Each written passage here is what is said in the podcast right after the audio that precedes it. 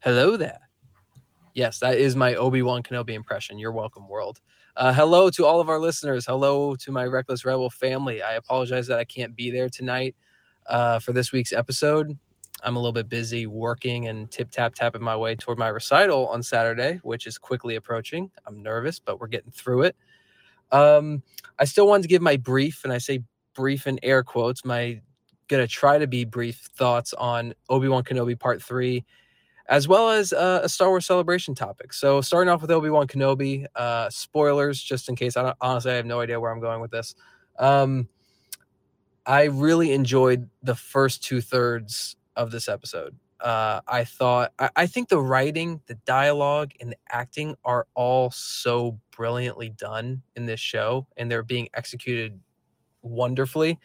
Um, there's some touching, heartfelt moments that we've gotten already in episodes one and two, and I'm I'm not surprised, but it always kind of catches me off guard when they come up once again in this episode. Um, but kind of get into the stuff that I don't really care for, and I hate to say it it's the Vader and Obi Wan stuff. The part when he comes out in the town, I think is very unsettling. It's awesome. That's exactly what I want from Vader. It's it. That's literally another perfect example of why he should get his own series. That's just straight horror, um, Star Wars horror. That is.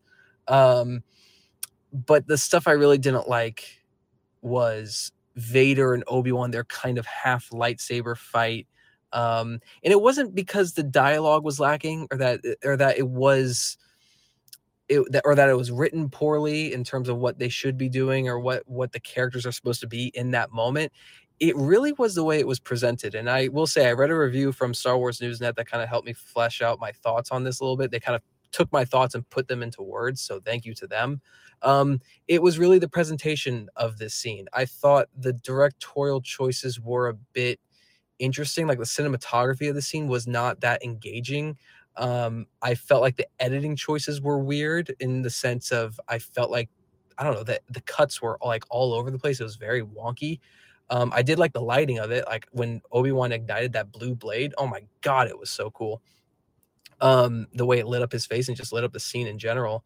Um, but yeah, and then also the score. The score felt like it was lacking for me in this moment too. Like I, I know this isn't their big rematch of the century that they've been hyping up, but this is still the first time they're meeting in 10 years since Revenge of the Sith. Like the first two episodes and part of this episode have been building to this and it just it felt very lackluster i really wanted that gut punch um that intensity and i it just wasn't there for me um I also think the location itself was weird. I feel like I could literally, I'm in my car right now. I feel like I could literally drive down a back road here in Jacksonville, Florida, and find that location and find some like a gravel road and be like, hey, this could work. Like it just felt very earthy. It felt very fan filmy. Um, so unfortunately, that was a bit of a letdown, and it took this episode from possibly being great, like I said, the first two thirds I think are fantastic, to going all the way down to just good. Uh, I thought it was a good episode. It's weird to say it's my least favorite um, it's really I, I I don't like saying that because it, it's not a good way to sum up my thoughts. It's more so it's just the one I had the most issues with. Uh, I'm excited to see where the future goes with it. Um, as for the Star Wars celebration topic, how could I not talk about Ahsoka? Um, there was that rumor that the Star Wars Rebels there was going to be a Star Wars Rebels sequel series that was in, that was animated, um, and the other rumor about that was that it got canceled because Filoni wanted to throw maybe not all of that stuff, but try to fit it into Ahsoka and then maybe just this Mando verse as a whole. I think that's pretty damn clear now. Uh, Star Wars Rebels is my favorite Star Wars show. It's it's my like third or fourth favorite Star Wars thing ever. Um, I'm so emotionally attached to it. I'm emotionally attached to those characters, and I mean, shit. The fact that we even saw the mural from the last episode in this Ahsoka trailer is just it it gets me so excited, yes, but it really just gets me emotional. Um, so I can't wait for that. I know you guys are going to talk about all this stuff a ton more. I mean, I'm already pushing five minutes here. Uh, I do apologize, Thomas. This is supposed to be a cold open. I'm sorry, everybody. It's Star Wars. I have to talk about it like this. Uh, I hope you guys have a great show, and uh, hopefully, you should see me next week. I am a Jedi, like my father before me. Kenobi! Rebellions are built on hope. You are part of the Rebel Alliance and a traitor. I can bring you in warm, or I can bring you in cold. Never tell me the odds. Well done. You're a rebel now. Hello there, rebels. Welcome to Reckless Rebellion, the podcast with enough chaotic energy to fuel a Death Star. I'm your host, electrifying force sensitive that toes the line of balance, Thomas Carter Rochester, and I'm joined by the greatest minds the rebellion has to offer. Up first, our master of chaos and pod racing enthusiast, king of the Hoth, the Klein Felt. We're in for a long one tonight, guys. I can already tell we are going to be here for a while. oh, don't you know it? Hater of animation, master of sticky fingers, issues with the cold open for sure. Coach David Thompson. Now you will suffer, Jack. Now you will suffer. Yeah, what's with that? What what's what's Uh, I'm crawled up kidding. in a Jack's craw? I'm actually completely joking. I think a lot of his points, like y- the audience just heard, I think are valid. I get it. Um, and we'll get into it when we get there. Um, but I'm definitely higher on this episode than Jack is, especially the last third. But yeah. Mm, mm, fair. And since Jack is not here, we obviously need a fourth insane human being. And from Tennessee of the galaxy, we got scruffy looking smuggler Nathan Johnson beaming in. How you doing, Nathan? Yeah, I'm just happy to be here. I couldn't have handpicked a better episode to be on. No doubt about it. He knew. Yeah. He knew. He Yeah. knew. We, I, Nathan, I don't know Nathan how, had but the he did. inside. He's like, yeah, yeah, couldn't have possibly picked a good one. Uh, little insider information. Yeah, he's best friends with Dave Filoni. Don't uh, I mean, spoiler alert, real world humans. uh, we are recording on June 1st, and coming up on today's show, it is obviously part three of Obi Wan Kenobi, an hour flagship topic. And we will cover about half of the Star Wars celebration news in the Rebel Report. But before all of that, let's check in with the smartest 75% of this podcast. Fellas, how you faring in your part of the galaxy? Doing good, man. Doing well. Uh, for me, I just started. Uh, I teach full time, so the summer has begun. Uh, I wrote a couple articles today at the direct.com that felt great for me because I don't write super like regularly. So I'm trying to get in a rhythm with that. So super happy with where I am right now. It's really good for my mental health. I'm like exercising more in the mornings um, and stuff like that. So I'm actually I'm I'm really feeling great. Got a good haircut yesterday. The mentally I'm just I'm just there, man. I'm having a great time. I really enjoyed uh this episode. Darth Vader. Uh, he's my favorite, possibly my favorite like fiction villain of all time. Uh, and it was great seeing him again today. So uh, yeah, I'm doing well. Klein. I mean, you know, the world continues to turn. It's here we are. I don't know. I feel like uh, we you are. are you are you are so high to follow that. I'm like, uh I I I guess another day on this side of the ground is a great day to me. Yeah. Um, I don't know. It's, it's nice. It's summertime, or it feels like summertime finally. I'm ready for going golfing later this week, so I'm looking forward to that Mm. but I'm just I don't know I'm hanging in there. It's it's been it's uh, working. If I mentioned I've mentioned it a few times on the show. My day job I work in like real news. Like I go home, I come home, I write for the direct, and that's fun time. That's today I got to write about Chris Hemsworth being a Mad Max, but Yeah. being like doing like journalism stuff, like real like I don't want to say hard hitting journalism, but like it's been heavy over the last couple of weeks. I'm gonna be honest. Like it's uh there's the the the world continues to just throw just throw stuff at us and and it is cool being on it and being cool like following these stories and like and and and getting the word out there but it, it, it i to say it hasn't taken a bit of a toll on the old mental the old brain I'd be lying i'm lucky I- i'm happy that i'm here i'm happy that i'm here we get to talk about fantasy star wars land and laser swords and obi-wan kenobi but yeah it's been a been a tough couple of weeks i don't know i hate to bring down the bring down the the feel of the show but you know it, it No, is that's what it okay. is. nathan bring us back up how are you how are you doing I'm great. I'm really great. Uh, that's kind of what you know. Things like Star Wars, MCU, DC, whatever franchise we love. That's kind of what they're there for to bring us out of the real world and give us. We can turn on our favorite Star Wars movie for two uh, two hours, two and a half hours, and just not think about anything else. But golf, uh, you mentioned golf. I'm a big golfer. I just went last week. I'll probably be going sometime again soon. Nathan, I'm worried. I'm golfing on Friday. I have Okay. I only picked up golf at the beginning of the pandemic. So I'm out to say I'm terrible would be an understatement. I'm bad. Um however, I did not golf at all last year. So I've really only golfed for one full season. Tomorrow or no, Friday is my first day. Tomorrow I'm going to the driving range. I'm going to get some pointers. I'm going to see if I can actually hit the ball. That's that is the key.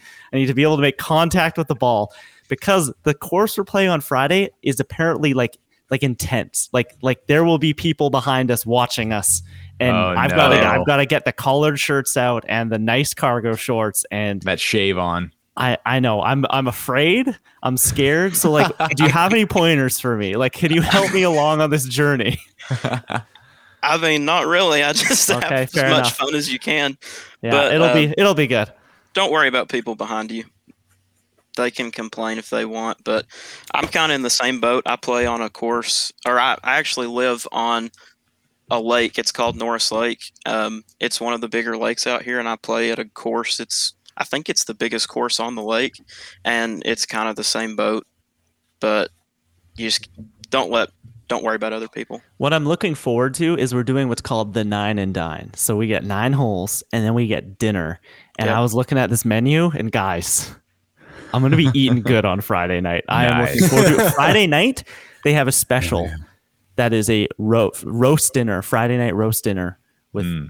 mashed potatoes and Yorkshire pudding and gravy and carrots and peas and thick cuts of roast beef. And I'm I'm I'm looking forward to it. I can't wait. Mm, mm. Country club food is amazing. Oh, I can't That wait. sounds great. Thomas, how are you? I am doing well, man. I uh, edited some, got some voiceover reels put together today. Mm. I have cleaned my room three times in the last week. I watched Kenobi twice today, two and a half times if anyone's actually really wanting the math. And it's just, it's been a, I think today's Wednesday. I've lost track of time in the last two weeks.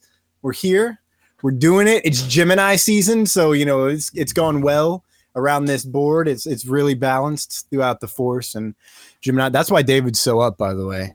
His birthday's what it is? approaching. He's getting powered. He's getting powered by the suns, by gods. You know, Ra. Hmm. R.I.P. He gonna die from gore. Wrong universe. Let's jump into. And we're off to our flagship topic.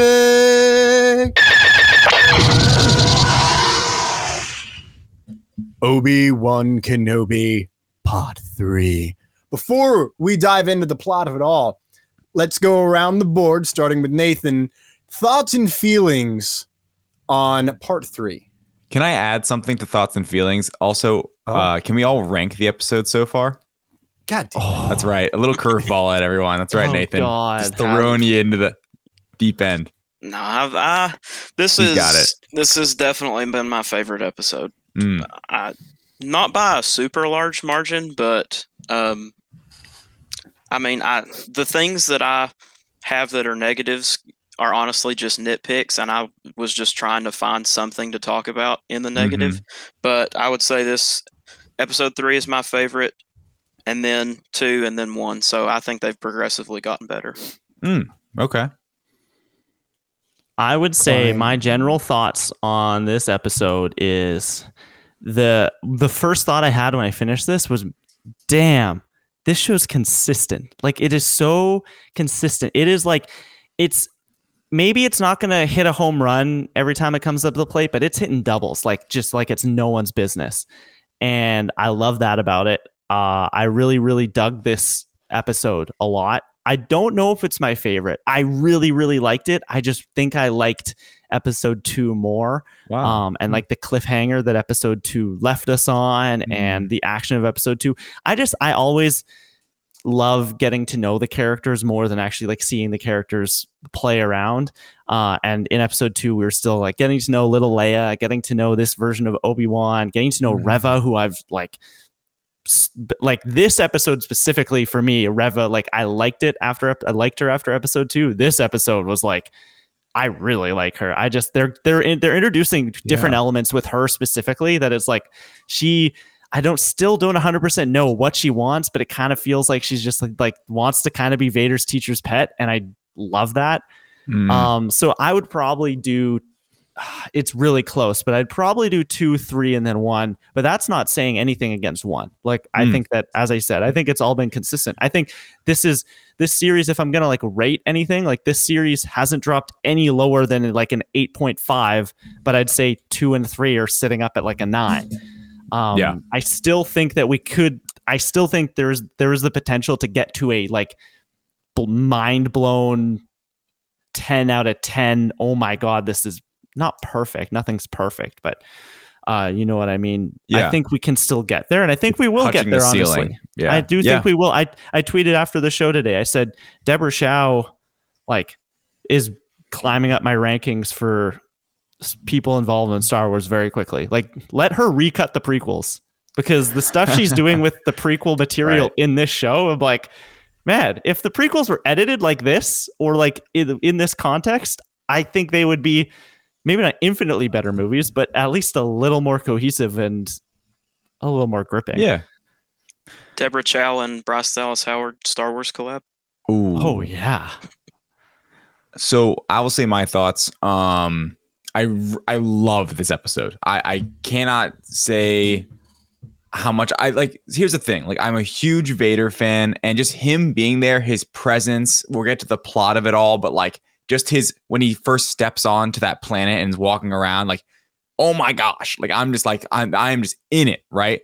I will say my rankings, however, three is number one. Like three, no doubt about it. To me, is number one. It's this to me is really hitting where the series I think set up to go. Like when it comes to Leia and Vader, like I think all three parts and really like the main two parts of the episode were really well done. Um, I do have some critiques about it. Like my thoughts, I think, on this episode in general are kind of they're like a very lessened version of Jack's with a few little tweaks. Like I do have I do understand some of his critiques, but I don't they didn't really I You guess affect me. Yeah, Yeah. they didn't affect me as much as they did with Jack. Like specifically, like maybe the choreography, how it looked, stuff like that. Like I wouldn't go as far as say like fanfic, but I would go as far as say it doesn't look as good as him in Rogue One, right? Like I went back and watched Rogue One and that you know that scene, and I was like, I mean, Gareth Edwards, this does this does look better um in general, but I will, I mean, just you know, to kind of take a, take a step back. I think that this episode, the underrated part of this episode, everyone's talking about Vader, is just him and Leia, that continuation of that relationship, them on that transportation ship, the dialogue, the moments between the stormtroopers and trying to figure them out. It felt very real, felt very like on the ground. I think it's really fascinating seeing, and I think, like you said, consistency, episodes one through three, seeing Obi-Wan as this once Jedi who still like has the force. He's still kind of like, you know, he's aware of it. Obviously, he calls out to Qui-Gon consistently, but he's it's so ground level for like what we know of Obi-Wan Kenobi, you know, like we really like from episodes one through three to now, it feels like so night and day. And it's cool seeing that character specifically played by Ewan McGregor go from like this, you know, this masterful Jedi Knight, very like calm and smooth and collected to like this bumbling guy, right? He Um, feels which very is- human. that's very humanizing to see Very him, like human. bringing him down to earth. And it's for sure, cool. for- It's like a it's a cool test of like it's almost interesting like allegory of like religion too. Like we are talking about the Force before we went live. Like um just As you know one how- yeah right how he's kind of like gone away from it how he maybe calling himself back in how he's almost questioning it i feel like in the back of his head he's questioning it like what is balance well what, anyway i could go we could go on um thomas what did you think can't hear you You, you, you didn't rank it. I did uh yeah, he did. three one two Three, two, a three, one, two. oh sorry yeah three one two uh Oh, okay. Yeah. So, oh, just on that for a split second, I I liked episode one more than episode two last week. I'm sticking to that. Um, I thought episode one was a little more intriguing to me. It flew. It was like the fastest 45 minutes because it was the freshest. Um, but I thought it was. I thought it did such a great, great job of setting the groundwork. I thought it did a great job of Reva with specifically Obi Wan, and I will say, I thought to counter Klein, I thought that Reva took a step back for me in this episode, not a step Oh. forward. But that's Okay. my opinion. Yeah. Thomas, where are you at?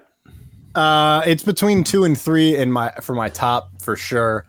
Uh, I like them for very very different reasons. So it's really like comparing apples to oranges. But um, this episode, man, it left me giggling like a schoolgirl. It left me screeching. It left me slapping my hand on my leg until it hurt.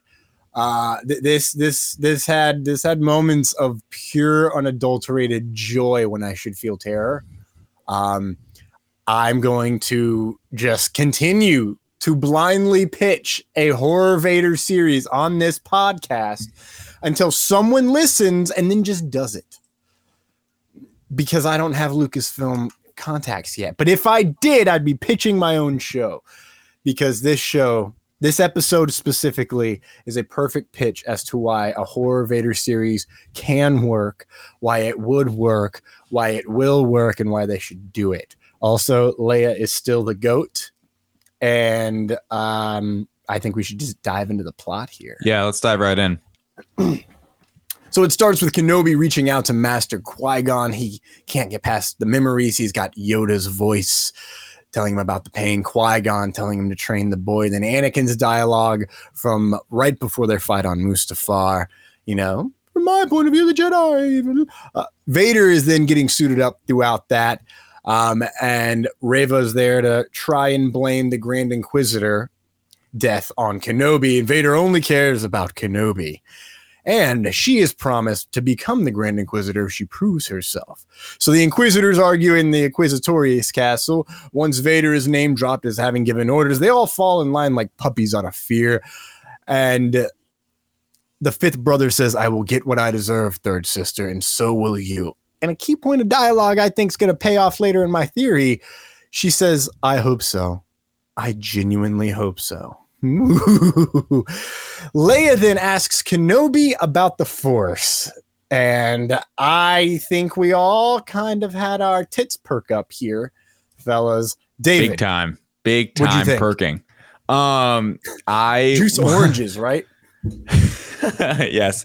Um, yeah, this was like this was a shining moment of this episode. This is this is a reason why this episode was at number one so far, and like why I love this series so much. It's like little stuff like this, right? Stuff that I feel like we didn't get in the prequels, where I feel like in the prequels, let's not forget, like the Force in some way, the midi-chlorians of it all, the Force in some ways wasn't this mythological thing, right? It was very kind of more. It was it was like kind of the government and calculated. There's a bunch of Jedi's. It wasn't really dove into and talked about enough, like it is in Empire Strikes Back, or even the Last Jedi, right? Where we're really talking about the Force itself. This was such a cool moment.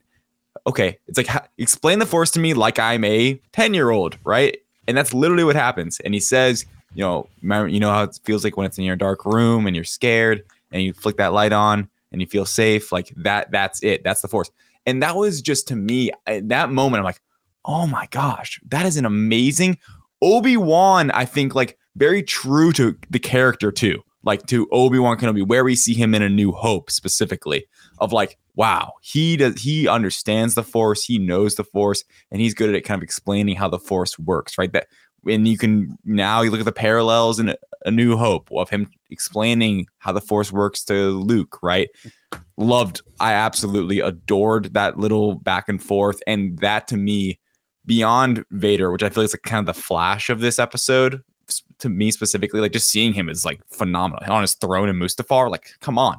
Um, and him getting suited up, amazing. And by the way, I wanted to point out him getting suited up is very like the way they had his armor and the tubes in his back. It actually like they made it very accurate to canon, like in the from in the comics. When you see him without the suit and everything, it's like the exact same kind of like format or whatever you want to call it, layout of like Yeah. how everything attaches and stuff like that. So that was very cool to me. Um, I just thought that was special. Like that was a real Jedi Force moment that we don't often see in Star Wars these days, in my opinion, and where it's like, wow, and it's so cool to think about where she'll go from there. Which I mean, for Leia, she doesn't really dive into the Force until after you know Return of the Jedi, from what we Does know. it- th- yeah, from what we know. Yeah, But you know, it is all just a feeling. And if she feels like she's got that light on, she doesn't feel that or she doesn't give in to that fear. Klein, what do you think about all this? I mean, it was just such a. It's funny because we were talking earlier about this series, like humanizing Obi Wan a little bit and bringing him back Mhm. down to earth. I thought that this humanized him in a completely different way. Like it was just like it was so Obi Wan the way that he said it and the way that this this whole relationship that they're building. When the leaks had come out before the show saying young Leia was going to be involved, I like to be completely honest was kind of like I don't know if we need that. Like I don't.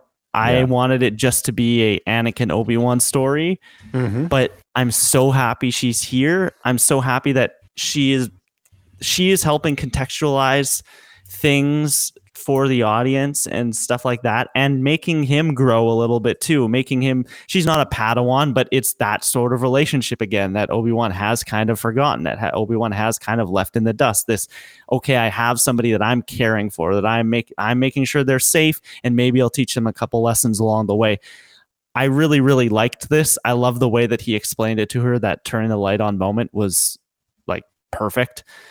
Uh, and I think is this when we get the "Are you my dad?" and no, I think it's coming up.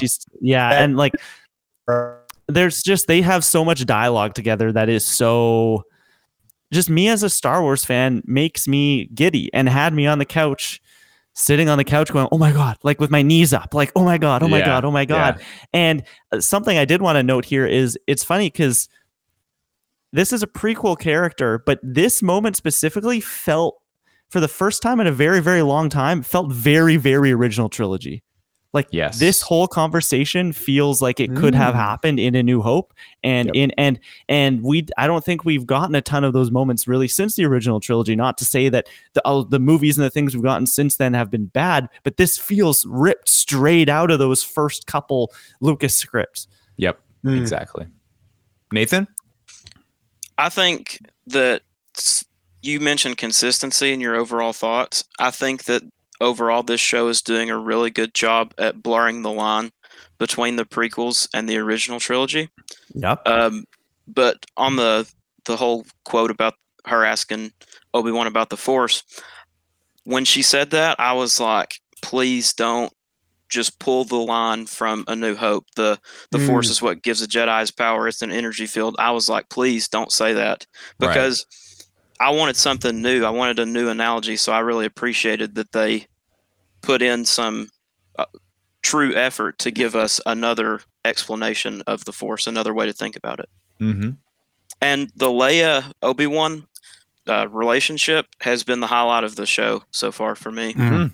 She's electric. Like I, Oh, yeah. I we said it last week when Thomas and I talked, and then Jack and David, you guys said it on your segment as well. Like, like Yeah. I don't know where they found this girl, but it is like she is Carrie Fisher. I Oh, have yeah. no idea how. She, she It is, is incredible. she is shockingly good. Like for a Mhm. kid actress, this could have gone so poorly. She could have not felt right so easily, been like t- being red lines from the, the the the side. Like she is that little girl is going places. Like, It's she not is just the things she's saying; the It's way she how says she them says are it, yeah. so Princess Leia. Like it's Mhm. like this is, and even I have no idea how it like how, but even her look, it's like she has this look of like a little bit of young Natalie Portman and Carrie Fisher in there, and I have no idea how they found it. Thomas and I last week we did research, and the person that cast this show also cast the first season of Stranger Things, so No, All of Stranger Things. or all of Stranger Things, so that makes you sense. it, it- like there's it makes a lot of sense when you hear Oh, yeah. that. But like i this girl is insane. And she like she's think about Ewan mcgregor.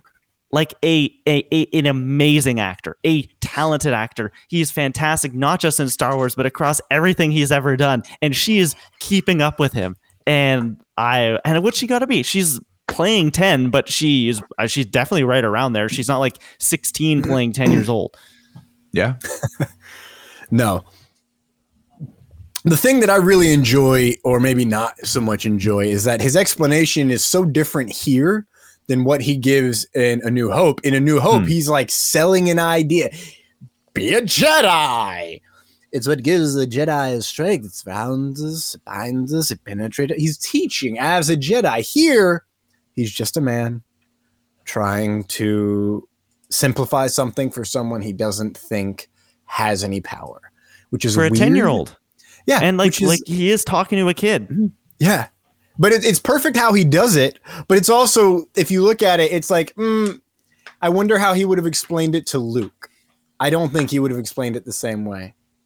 I mean, I don't know at Is this age. I feel like it was this like simplification. Just and she asks, "How does it feel?" Right. That's what that's what he answers. He answers the specific question of mm. how does it feel, and he explains like how how it True. feels. It's it's not the question of like she doesn't ask what is What the force. the force? That's it's more like how That's does the Luke force thing. feel, and that's exactly like Luke Yeah. because like I think how this Luke is a how. Yeah. Luke like wants to be a Jedi. He wants to get off Tatooine. He wants to be a starfighter. He has these great ambitions.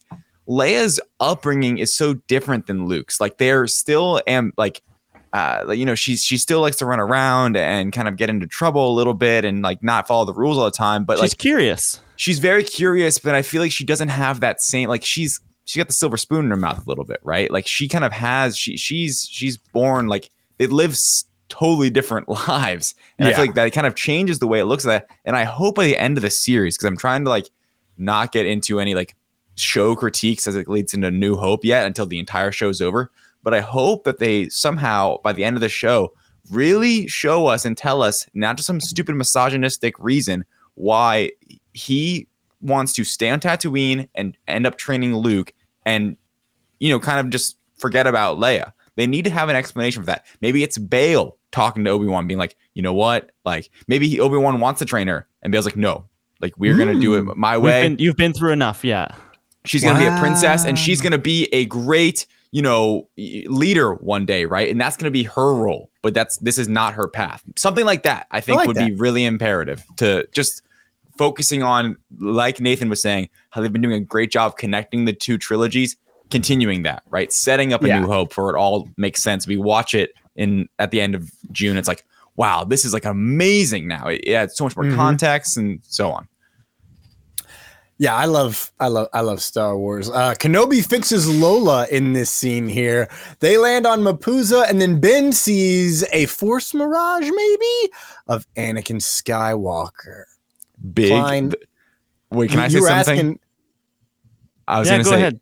just big the amazing Spider-Man 2 vibes. That is all. Oh my god. For you. For you. Yes, Klein, yes. Uh, Klein, how did you feel about having a ghost show up? Well, I, I didn't. So, what I thought it was was initially I thought that's the person that Kumail sent them to see, and then I thought Oh. no, it's not. It's Qui Gon, Oh. and then I he turned away and it was gone. I'm like, oh, that must have been Anakin. Okay, uh, like it must have been like a mirage. But in my head, there was like steps that I went through See, where I, see, thought see, it was I, I didn't get a good they only show I have no idea David you must have the most eagle eyes in the world because I have no idea how you saw that and immediately like It's could could decipher that it was I Hayden thought it was clearly so his quick. face. it was so quick I mean, it was dark in my room. I'm watching in my nice little like, you know, screen here. I, I, it was and I was really freaking focused. It was like 7 a.m. It's definitely I mean, like when he turns, I'm like it looked it looked like him straight out of episode three. It didn't look like even like Mhm, Hayden Christensen right now. It looked like Mhm. him like end of episode three, exactly how he looks. Nathan, question to you. Do you think that is Vader projecting himself, seeking out Kenobi? Because I think or is it this like or is it like know. weird force PTSD Uh, Yeah. I more so, yeah, the PTSD. I don't, I don't know. I hadn't really thought about it, but Hmm. I think I don't know why that- Vader would project himself is yeah, that's kind of what I'm thinking. Instill I don't know terror. why he would. I think now Haunt that? Obi Wan figured out that he was alive, it's starting to haunt fair. him a little more. I don't know. I've not really thought about it. I think it's going to continue to haunt him a little bit more. Later on, but Leia and Ben arrive at the coordinates. No one is there. Leia thinks they're just late. Kenobi immediately thinks they shouldn't have trusted Haja. Leia flags down Freck, who is a species I forgot to look up. Unfortunate for us and our viewers.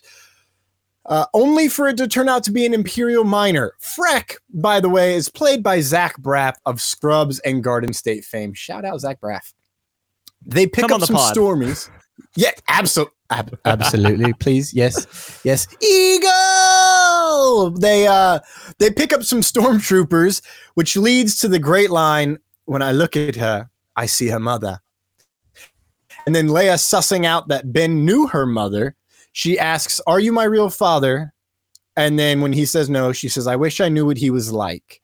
Kenobi mentions that he has vague memories of his family before being selected by the Jedi his father's hands, his mother's shawl, and he remembered a baby that he believed to be his brother. Kenobi had a family, and he remembered it. What a great tie-in to Tales, Tales of the Jedi. So one thing I wanted to not um, gloss over was the back and forth with the stormtroopers on this Mm. transporter. I this was some of the best Leia in the episode. So good. Yeah. Like first off, just Leia being the one that you know y- you don't talk We- right. You're you're mute or whatever you say, and then she's the one leading it. Like, oh yeah, this is my dad. Blah blah blah. We're from Tall and all this, and it's like it's it's amazing. And the the moment when Obi Wan accidentally calls her Leia, it's like. like oh my god. And these these stormtroopers were on it man. They were i mean they they were not like these idiot they weren't complete idiots. Like we see some stormtroopers like in the original trilogy. Like they were really focused and they're like they didn't trust him. There's like they keep questioning. And then the second he says the wrong thing it's like i thought her name was what did they say her name was? Luma. Lu- luma right.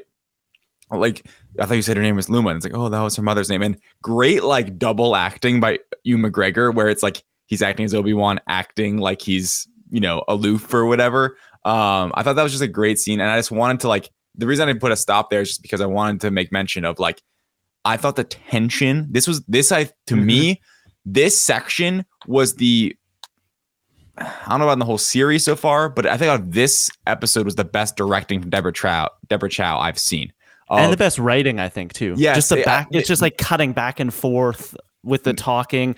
Uh, Yeah, and like maybe yeah, that's it. young Leia jumping in and saying like, "I love the enthusiasm." and just like boom, this, and then when he does mess up, she plays it totally cool. Like she's cool as a cucumber. Yep. Meanwhile, Obi Wan's there shivering. Like, uh, uh, I mean, her her mother's name was Leia. Yeah, And- right. And I just thought Yeah. that like all of it combined, the writing, the directing, it could have been such a boring like scene or sequence, and I, I was so into it. There was high tension the entire time, and that was just to me, like you said, Klein, great call, good writing, good storytelling. Doesn't have to all be lightsabers out to have like a ton of tension where you really feel the stakes. Like you're really invested into what's happening. So I just want to point that out. I thought like the stormtroopers in general were like impressive to me from like a story beat perspective where like they do go out like wimps eventually um but at the one same of them time doesn't. one, of, one of them get one of them gets sliced right in half. And one of the most violent Yeah. Star Wars things I think I've ever seen. yeah, that was Fan- awesome It was But, uh, fantastic. i just enjoyed all of that like i thought it was very true to the you know once again true to the timeline and is true to these characters and really great tension and storytelling I will say as well, shout out. It will never get old for me. I know people in this CGI age hate it. Practical aliens in the Star Wars universe, no matter how bad they look, will never get old for me. His Mhm. this this weird looking anteater thing that Zach Braff is wearing with his nose that's moving, it looks so, So like the you can see the puppetry, but it's like I love this because that's just there's the thing I always love about Star Wars is it looks it's like a it's not a perfect future like there's like there's like trash cans that walk and like it's it's like this dirty mucked up future and that some of these things are just re- like very evidently puppets I, I i i adore. And uh i thought i really liked this weird anteater driver. And this this is the second like space pickup truck we've gotten in uh in this series. And i kind of dig these just hop in the back. I'll take you i'll take you wherever you need to go. Yeah. He was great. I loved his character how it was like you know he's for the empire and he really believes in it but he's not a bad guy he's just on the wrong side of history you know I did when he opened his mouth for the first time. I said, "Oh my god, that's Seth Rogen." But it was not Seth Rogen. that would have been amazing Yeah, Nathan. This whole section, where, where where do you stand on the on the Leia and the tensions? Well, you know that a project or a show or a movie has good writing when you know the ultimate fates of the characters in the scene, but you still feel tension. Mhm. Like we know that nothing's going to happen to Leia or Obi Wan, but you still, it's still a very high tension scene. So that's when you know that something has good writing. Mhm. Um, but another thing that I uh, that caught my attention was um, Leia says, "I thought the Empire was supposed to be helping us," and Mhm. then you have Freck, and he is very pro Empire, but What's he say? He says, "Oh, great to meet some like-minded people," or something like Yeah. that. When they're talking, Yeah. oh, we love the. What she she says, we love the Empire. Oh, yeah. He's- it just when you watch the original trilogy, you see the rebels, and you all it shows is how bad the Empire is, and this Mhm. one view of the Empire, when a lot of the galaxy it has actually brought order to that they didn't have before when Yeah. the Republic was still going. order and then the other side of it is where what is this planet they obi-wan explains how there used to be like families fields Yeah. yeah towns. it's a and Mapuza. families. mining planet right yeah or- Yeah. and it, so it's interesting i i love that nathan because it's you're right like in some spots it's helped or like brought order and then in other spots it's like obi-wan's looking around like damn this used to be like a place where people lived and enjoyed life and now Well, it's just she this- yeah. she doesn't know any better because Bail Organa at this point is still a part of the Senate. Like he's Right. still doing that, and so Yeah. like to her, it's like, oh, this is what my dad does. Of, of course, the Empire's good. Dad helps out, and he might be like he is trying to help. He genuinely is, and Bail Organa is one of those good people in the Senate, still trying to help out. Um, but Mhm. as we know, like it, it's it is it, it is a antagonistic force ultimately but Yeah. like to her it's just like this is what my dad does so it can't be bad At the same time, Mhm. Klein, Leia is not adverse to Jedi, right? Like probably many, oh, you know, Empire raised and that's children probably would Bail's be, influence as well. right? Yeah. which I think is which makes Leia. this is what's great. It makes Leia such an a, a better character. I cannot believe that this show Obi Wan Kenobi is making Leia a better character, but it is. It it is. You're saying that she was perfect already. I'm saying she was a great character before. Like Yeah. a nine point eight. yeah. yeah. So that's fantastic. I agree. Uh, I love in this section um, that we get a little bit more of a view about how people view the Jedi. You know, that they that have bought into the propaganda. Oh no, are we in any danger? Um, but it's also the very beginning of what I thought was going to be coming forward, and that is Leia's start and an introduction into becoming a spy and surviving out in the field. Very similar to Padme. Uh, we'll get to it a little bit later, but she does ask to be t- taught how to shoot and asks about fear and what it's like to deal with that i- undercover. Um, but I thought last week, I was like, oh, this is what it's going to be. She's going to do this because of Kenobi. And so far, it's not looking bad. And I think it's just going to get further and further that by the end of this, she's not going to be running away from things anymore. I think at the end of this, spoiler alert, Leia's probably just going to be like, all right, dad, I want to, I want to, I want to fight the Empire. And then he's going to be like, oh, really? You want to fight me, Nathan? What Yeah. were you gonna say? Um, one more part in this little section that uh, I wanted to say. When they first meet Freck and they walk up to the, the little transport, um, she introduces herself and then she says, Aren't you going to say hello, father? And I was like, Oh, we're about to get the line. And then it didn't happen. He just said hello. Mm-hmm. But yeah. I thought that same thing. I was really hoping we were going to get that. I was like, I was like, do it, do it. Yeah. Hello. And I was like, ah. I what we did we set it. the over under at? Uh, I think we said we were going to get at least three and a half or something. hello we're halfway through and we haven't. Did we? I think No, so. I didn't agree to such things. Nope. Um, I, I we'd be lucky if we get one here, love. Um, diving back into the plot, Kenobi gets probe droid scanned at a checkpoint. Then he fights off some stormies, and one falls on an energy beam and gets sliced in half. It was awesome. Uh, they then get saved by Imperial officer Tala Durith, played by Indira Varma. The Inquisitors are on the move to chase Kenobi on Mapuza. They need uh, they meet Ben and Leia, Ned B, a loader that can't communicate. Then they enter a path. Uh, they enter the path, a link of safe houses in systems where they smuggle people into new lives, including Jedi. Uh, the ones helping, though, are not all Jedi. Real fast, yes or no? There is no other answer. Did Cal Kestis start this path? Nathan, go. No. David, go. No. Klein, go. No, but I think he's heavily involved. I like And we're Klein's getting, answer. we're the getting best. him. We're Okay, getting him. okay. It's happening, guys. You It's think so? happen. See, here's what happened to me, Wait, Klein. we don't have time. We'll get there. We'll get Oh. there. We'll get there at the Jedi way. Oh, the Jedi We- way. the Jedi way. That's a great time to bring him in. We get a briefing on young Force sensitives being hunted by the Empire, and then we get a Quinlan Vos shout out um, that he helps now and again smuggling younglings. So he's still involved. Are we going to meet Quinlan Vos? I'm not going to freak out. Here's an important line that's written there when uh, in his inscription upon the wall. Only when the eyes are closed can you truly see the way. The Jedi way. Klein.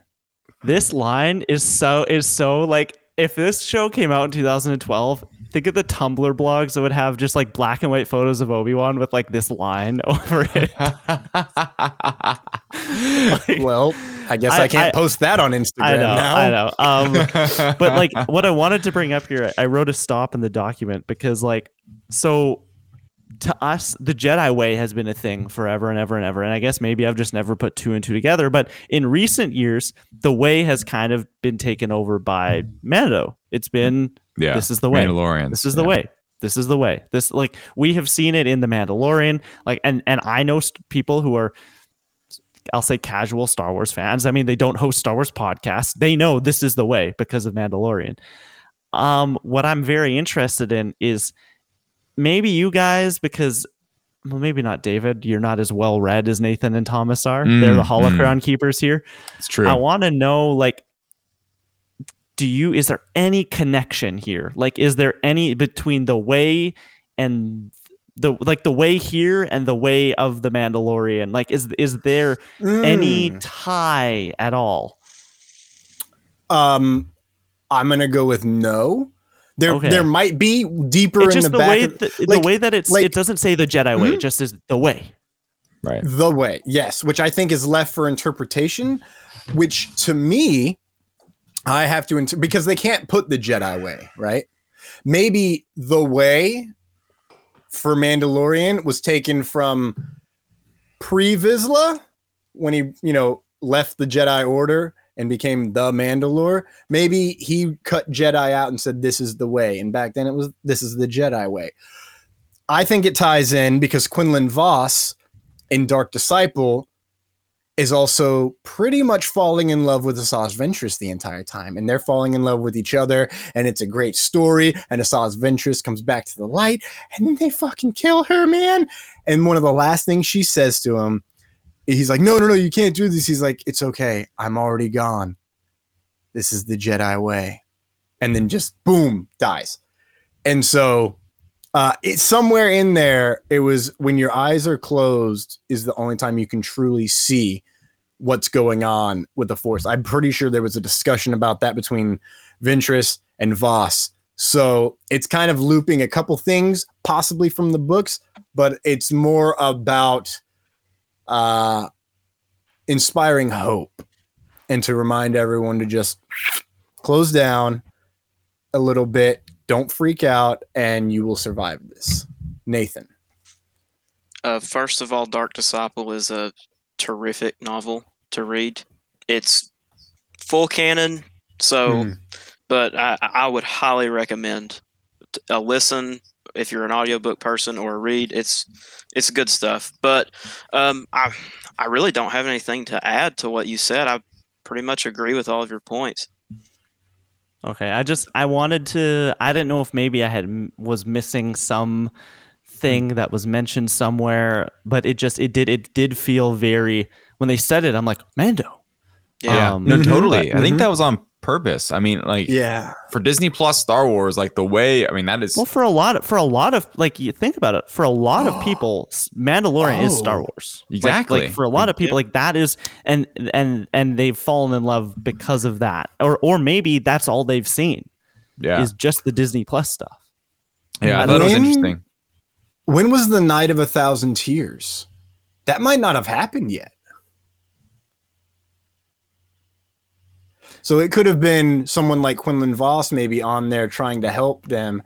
And then at that point, Death Watch like dips out, right? I don't know. I I'm do want to take I'm one second. Live. Um, I was gonna say it earlier with the Cal Kestis of it all, Klein's all. It's gonna happen. It's gonna happen. I was pausing and staring at those stupid freaking walls so So was I. much. So was I. I'm like, I'm like, I'm like clicking, clicking, like trying to frame and see It's if funny there is a 'cause when- Cal when they were in written there- on there. when they were in there and Ewan's looking at the walls and stuff, I'm like, in my head, I'm imagining what Ewan McGregor would sound like saying the words Cal Kestis. And I'm like, no, he can't. Not here. Not here. Like, I just couldn't imagine it for some reason. I'm like, but yeah. I don't know why. Just the words, just, I, it, it, it hasn't happened yet. And it's going to happen eventually, if not in this series sometime. But like hearing the words Cal Kestis spoken by like somebody I don't want to say important in Star Wars because at this point everyone's important in Star Wars, but like one of like the figureheads, like Ewan McGregor saying that, like Yeah. yes, the, the game is canon, but like him saying that is like okay, no, like it's it is like canon. it's canon. yeah yeah no for definitely there is something to like canon right where things can happen in comics and books and even like Mhm. animated shows or video games and you take them to a certain level right you, you kind of know a bit more than the average star wars fan you're like oh ah in canon like like for instance the grand inquisitor dies i'm like yeah wow cool and then we i keep watching and people that have watched rebels are like what like how could this be a thing you know and it just adds more context but there is something to it where it's like if it is in a movie or a live action TV show, like this is really Star Wars. This is where the mo- the majority of people are just taking in Star Wars. Um, and I, I'm gonna go against Klein on this. We're gonna see what happens over the next three weeks. I do not think Cal Kestis pops up in this show, and I don't even think he, they mentioned his name because if they were going to, it would have been right here, in my opinion. He's starting to. He's starting to get into more things. I don't know. I'm kind of kind of siding with Klein. Um, Mm. I talked about it. I like I think la- last week seeing that Jedi Fallen Survivor, Je- Je- Jedi Survivor trailer. Trailer. I keep trying to say Jedi Fallen Survivor. Yeah, Jedi Survivor trailer. There's a reason that his new character model looks way more like Cameron Monaghan than the other Right. one did, and it's Yep. not just because that the PlayStation Five is out now. Like it's there, he is coming at some point. There's a All right. reason that Mhm. they are making that face look a little more recognizable. I want it to happen. I just I feel like if they were gonna make mention of him or like do something with him, it would have been right here. But I could be wrong. There's three more episodes, or and whatever else they do. Mm. But for this series, I Mm. think it's not gonna happen. Mm, Well, we'll find we'll find out because the timeline gets moved up, and Leia asks if it's scary to have uh, having to pretend, and uh, Tala says it's worth it if we're helping people. Then Leia wants to learn how to shoot. The door opens, and the gear really kicks in because fear kicks in. And Vader arrives, choking the innocents, snapping the neck of teens, dragging ladies through the street, instilling fear to power his grip on the dark side. David, do it. Come on, man. Like, come on. This is what we're here for, ladies and gentlemen. I could not believe I mean, I could believe it, but I'm like, yes. I'm sitting I'm like, yes, let's go. This is it. This is what I'm here for. This is Vader. It's another one of those like, oh, he's just he's just so scary. Especially I think now, like bring him in like post, you know, I don't know, 1983, right? Where you can do a little bit more with him, like add like there's like a, they they they really just dive into his like cruelty and like especially here, right? He's it seems so he's just trying to pull Obi-Wan out, right? He's just he's sitting there, he doesn't care about these people. He's just like snapping bones and snapping necks and pulling people around, just trying to draw Obi-Wan out. I'm like, that is the most badass Darth Vader. I don't give a shit thing where he's just like, I don't care about these people. I'm here for one goal. I don't care how many people I have to kill to get it done. And it was just so true to this rageful, angry Vader. I absolutely loved it. And I do, I didn't put a stop, but like we have, we will talk about then finally the altercation. But like this just opening, walking through the street, we get the, I, I do wish the music uh had been maybe a little more, a little harder. Um, Imperial but March, maybe. give me something, Jet or Klein. Give me a little something, a little little little something there. Because I, I Anakin's think, dark deeds. dude, man, no. oh, oh, man, see that's what I'm saying. Like, just go for it, Obi Wan show. Just go for it. Just do do the like. I, I'll never forget in uh watching No Way Home. I my fiance sitting next to me. She's like looking at me. She's like, they're really doing everything, aren't they? And I'm just like, yes, this is amazing. Just just do everything. Just throw the music. Just throw the little lines. Like just There give it to me. was a second after this happens, right when Obi Wan is starts to get chased by Vader. There was, and they haven't used a ton of recognizable recognizable music yet. I think they're saving. I think we will get Duel of the Fates and. Battle of the Heroes together. We'll get that like mashup. Yep. Um, and, Oh, but they're man. saving that. They're like, we don't want to blow our load now. However, we do get a f- little bit of the Force theme Mm. when he Mhm. gets chased, and it's in this like terrifying minor key for the first time, and it's just Mm. you just get the like the the little Mhm. the little tiny vignette that we all know, and then it goes into like menacing music, and I thought that was very cool because I'm like, Mm. oh, I have not heard this musical touchstone used in a negative way before. like yeah. It is very Okay. cool. I did he I didn't see it didn't happen on screen, but I imagine because I'm also watching Stranger Things right now. I imagine he was walking down the street just like snapping people like in Stranger Things Yeah, season yeah, four, yeah, right. where they're just like crumpling them like paper. Jeez, imagine that. That was what it do. It looked like it was about to do to Obi Wan there. He Uh, could. He could. Nathan.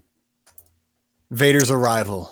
Uh, so when he before like right before he came out, I was sitting in my chair, just watching, taking everything in. The, the and then as soon as Obi Wan sensed Vader, I was like, okay, I, I know what's coming. So I kind of you know set forward in my chair. When he starts walking down the street or whatever, and Main he Street. he grabs the person out from inside of the like the, the little store or whatever it is and pulls him through the window i stood up and i felt terrible but from that point until after he had killed all these people i had the biggest smile on my face and i felt horrible So good. but i mean what else can you do You It's can't. like- I was gonna say you can't help it, man. Like, come on, it was so good. Oh, I, I think I tweeted uh, that I I I screamed for joy in a moment I'm really not proud that I screamed for joy. yeah joy. exactly when he clicked the Because- guy's neck, I was like, oh, Oh, yeah, yeah, that was a that was a teenager. He goes, Dad. Oh! Oh! and then he just grabs the lady and drags her down the street while choking her to death. Like, are you Dude. kidding me? i was Yeah. leaned Give into the screen Oh, I was leaned into the screen going, oh. We've talked about it on the show before that like it was amazing at the end of Rogue One getting what we did with Vader because it was the, for the first time we had seen Vader in like f- I'll say full power, like at 100% mm-hmm. battery. When he Yeah. fights Luke, he's kind of just like, yeah, yeah, like he he knows that Luke isn't really a 100% a threat.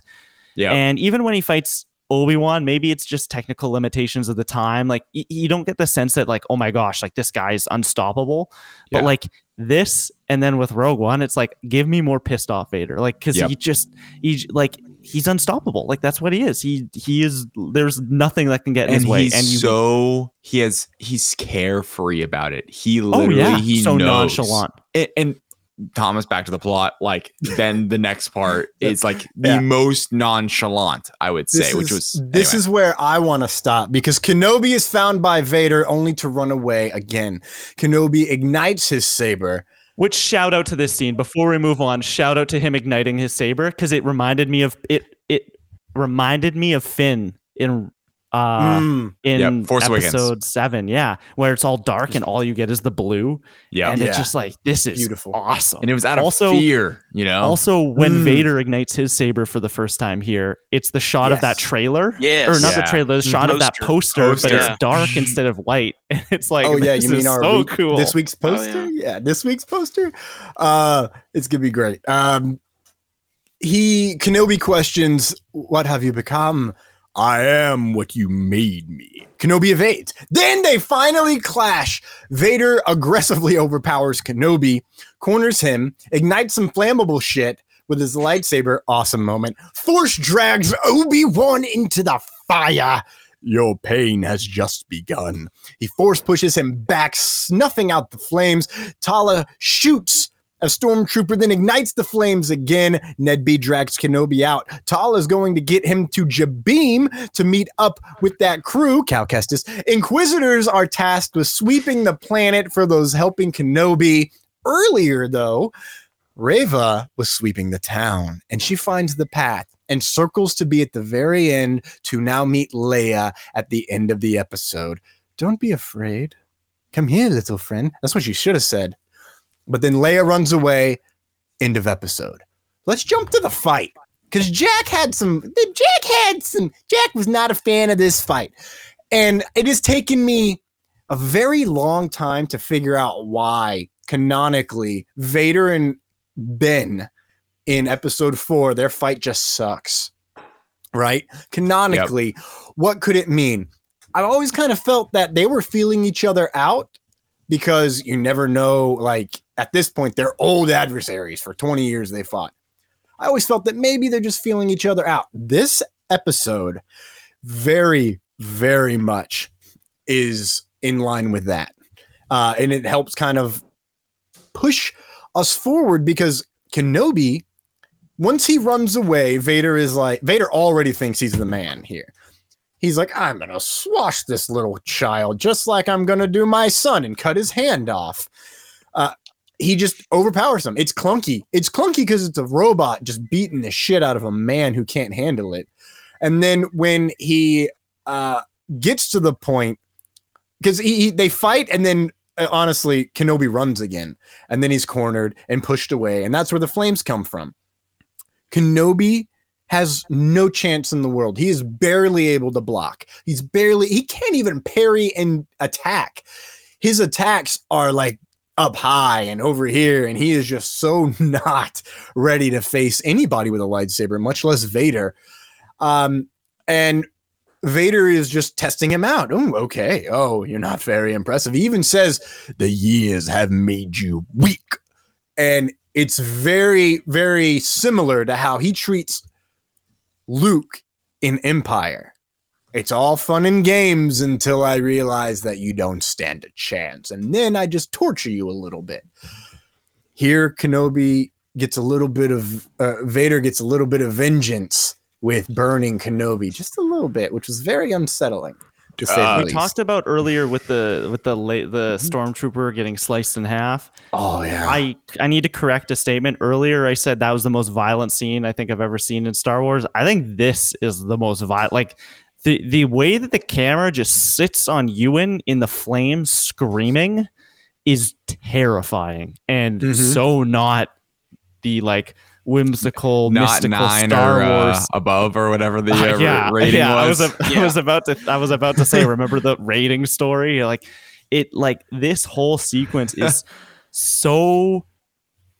I think it's such a great. I'm going to say appetizer, and maybe that is why it doesn't feel like it doesn't hit quite as hard because this isn't the showdown. At like we are, we Mhm. will get something else. We will hear Duel of the Fates. We will get a quote unquote maybe not fully powered Obi Wan, but at least an Obi Wan who is who who has rekindled that connection a little bit Mhm. Exactly. and yeah. and Yeah, and and and we're going to get a sequel um and i can't wait like this the, i didn't think we were going to get this i i'm surprised we got it this early Me too. really, really quick on that, Klein. He's totally not tapped in because he is just full not of fear, at all no and yeah. he has no light on in the dark. oh Yeah. and Like his even with the saber he's just Yeah. he's swinging he almost he like a couple times i thought he was like it looked like he was gonna like singe himself a little bit accidentally because he's just floppy and no usually it's so it looks smooth but it's really highly accurate the way they move their sabers and mm-hmm. stuff this looks like he's picked it up for the first time and is like i'm figuring this out and am up against something that there's he knows that he can't win Yeah. Oh, no doubt. Nathan. Um, and two, Obi Wan uses Form Four, which is a pure defensive Mm. fo- lightsaber form, and I it he obviously didn't have any of that. Like he's not in tune at all with the Force. He's not even using his form that he's comfortable with. And like you all were saying, he's Vader didn't even put two hands on the lightsaber. Nope, nope. It was Uh, just one handed, just swinging down on him because he knew he could. It was, uh, dude. Like I, I do agree. This scene, this scene could, from Jack's perspective, Sorry. this scene could have looked better, in my opinion. It could have felt a little different. It could have looked a little more cinematic. Let's say. I do think, I do think it looked like a little TV esque. I will give it that. I do not think it felt cinematic, but everything that was happening, I thought was amazing. Like Vader one handed, like uh, toying with them. The- I feel like there was so much, like Thomas alluded to earlier, like a lot of parallels, uh, kind of a reference to Empire when it's Vader and Luke, right? That one handed toying with him, understanding that he is truly in control here. He can do what he wants. And I love the fact how, you know, he mentions, and by the way, he mentions the Obi Wan in A New Hope, how his strength or his like his powers have weakened then too. So Yep. that's kind of it's another like a, a similar callback where it's like, yo, you know, eight, you know, all, you've lost your powers or whatever he says, like you, you've gotten weak over the years, and it's so abundantly clear to him that he's like, and what from what we've seen the first two episodes, it became clear that like Vader was going to be way more powerful than Obi Wan is in this current state. I cannot the clear, far and away best scene we've had in this series so far to me is him just being like, you know what? Like he, he like pops a little smoke in his face and it's like Vader, and Vader's like, all right, I'm over it. Dumps the flammables on the ground, just force grabs him in the air. Obi-Wan Kenobi. I mean, just just help, completely helpless, just sitting there like a, a helpless little kid, flailing, drops his lightsaber, l- slowly Hmm. and methodically puts his saber down on the flammables, and then pulls him down and drags him in, starts screaming. That was horrifying. I mean, like we said it earlier, one of you said it earlier, like that was so scary, and it was amazing. Like the line delivery from Vader, and it just like the just pure reven- revenge he wanted. Right? It's like now it's your time to suffer, or whatever he says, and it's like, or now you will suffer, Obi Wan. Like it was so Your good. And Pain there's- has only just begun. and even Yeah. um yeah, and the other line he had too was like you should have killed me when you had the chance. Like stuff like that. Like yeah. people complain there wasn't enough um talking, which I would agree. I think Obi-Wan should have spoken more. I was surprised he wasn't as using his words as defense and trying to like talk to he's just Anakin. he's just seen a ghost though, right? Like Right. he That's like what I said. he yeah. is he is he is grieving all over again because he Yep. thought he said goodbye and yeah. he did he he did something worse than killing his best friend. I- he turned I- him into a monster. Yes, I do think.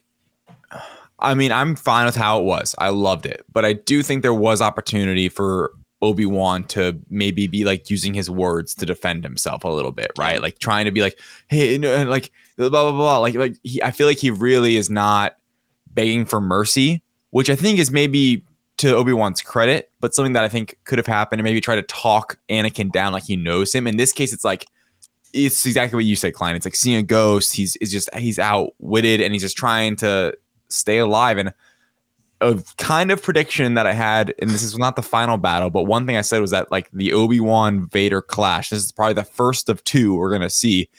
Will end with that kind of like yeah, that split. Force Awakens kind of where it's circumstantial, right? Like he can't get across, and and I thought that was a like. I'll dive into now. We can kind of focus, like, kind of get past this part and get to the ending a little bit. Like, I thought that was kind of fine. Like, it was kind of meh to me. I'm like, all right, Yeah. like, we get it, and it looked beautiful. We like the, the flames going off of Vader's helmet, and it's like That staring into it. That was amazing.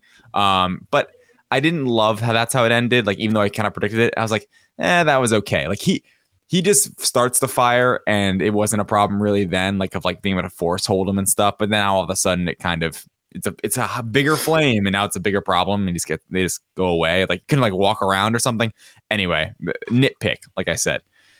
My Yeah. actual issue I have with it at the end, I do not like how this episode ends with Reva and Leia. I, to me, I texted this to Jack this morning and he agreed with me. the Reva or especially the Leia thing at this point, uh, we'll see, I'll see how it goes. Right, we have three episodes left. It feels a little bit like running in circles. Like we don't need to have her in distress again, right? We know, like Nathan said earlier, we know nothing happens to her, right? We know she doesn't die. We know she ends up fine. And Reva to me took a step back. And, I know it didn't for Klein, but to me, it's like she just wants to be the Grand Inquisitor. Like, okay, cool. Like she wants to be Vader's like next up. All right, that's not super like intriguing to me. And now she's just gonna, you know, take Leia like that. That now just be Reva and Leia next episode. I'm like not excited to see that. I would be more excited if it was, I don't know. I- guess that's where only Reva could go at this point. Like, what would you do with that character? Because unless she just teams back up with Vader, or maybe she's back on the hunt for Obi Wan. But I just was excited, and I think leading into the future, we I think we are going to get Obi Wan tapping into the Force more and almost like having a training kind of montage. Maybe not like Mhm. a literal training montage, but something. Right? He has to get back into shape a little bit with the Force. I think Qui Gon will play into that a little bit.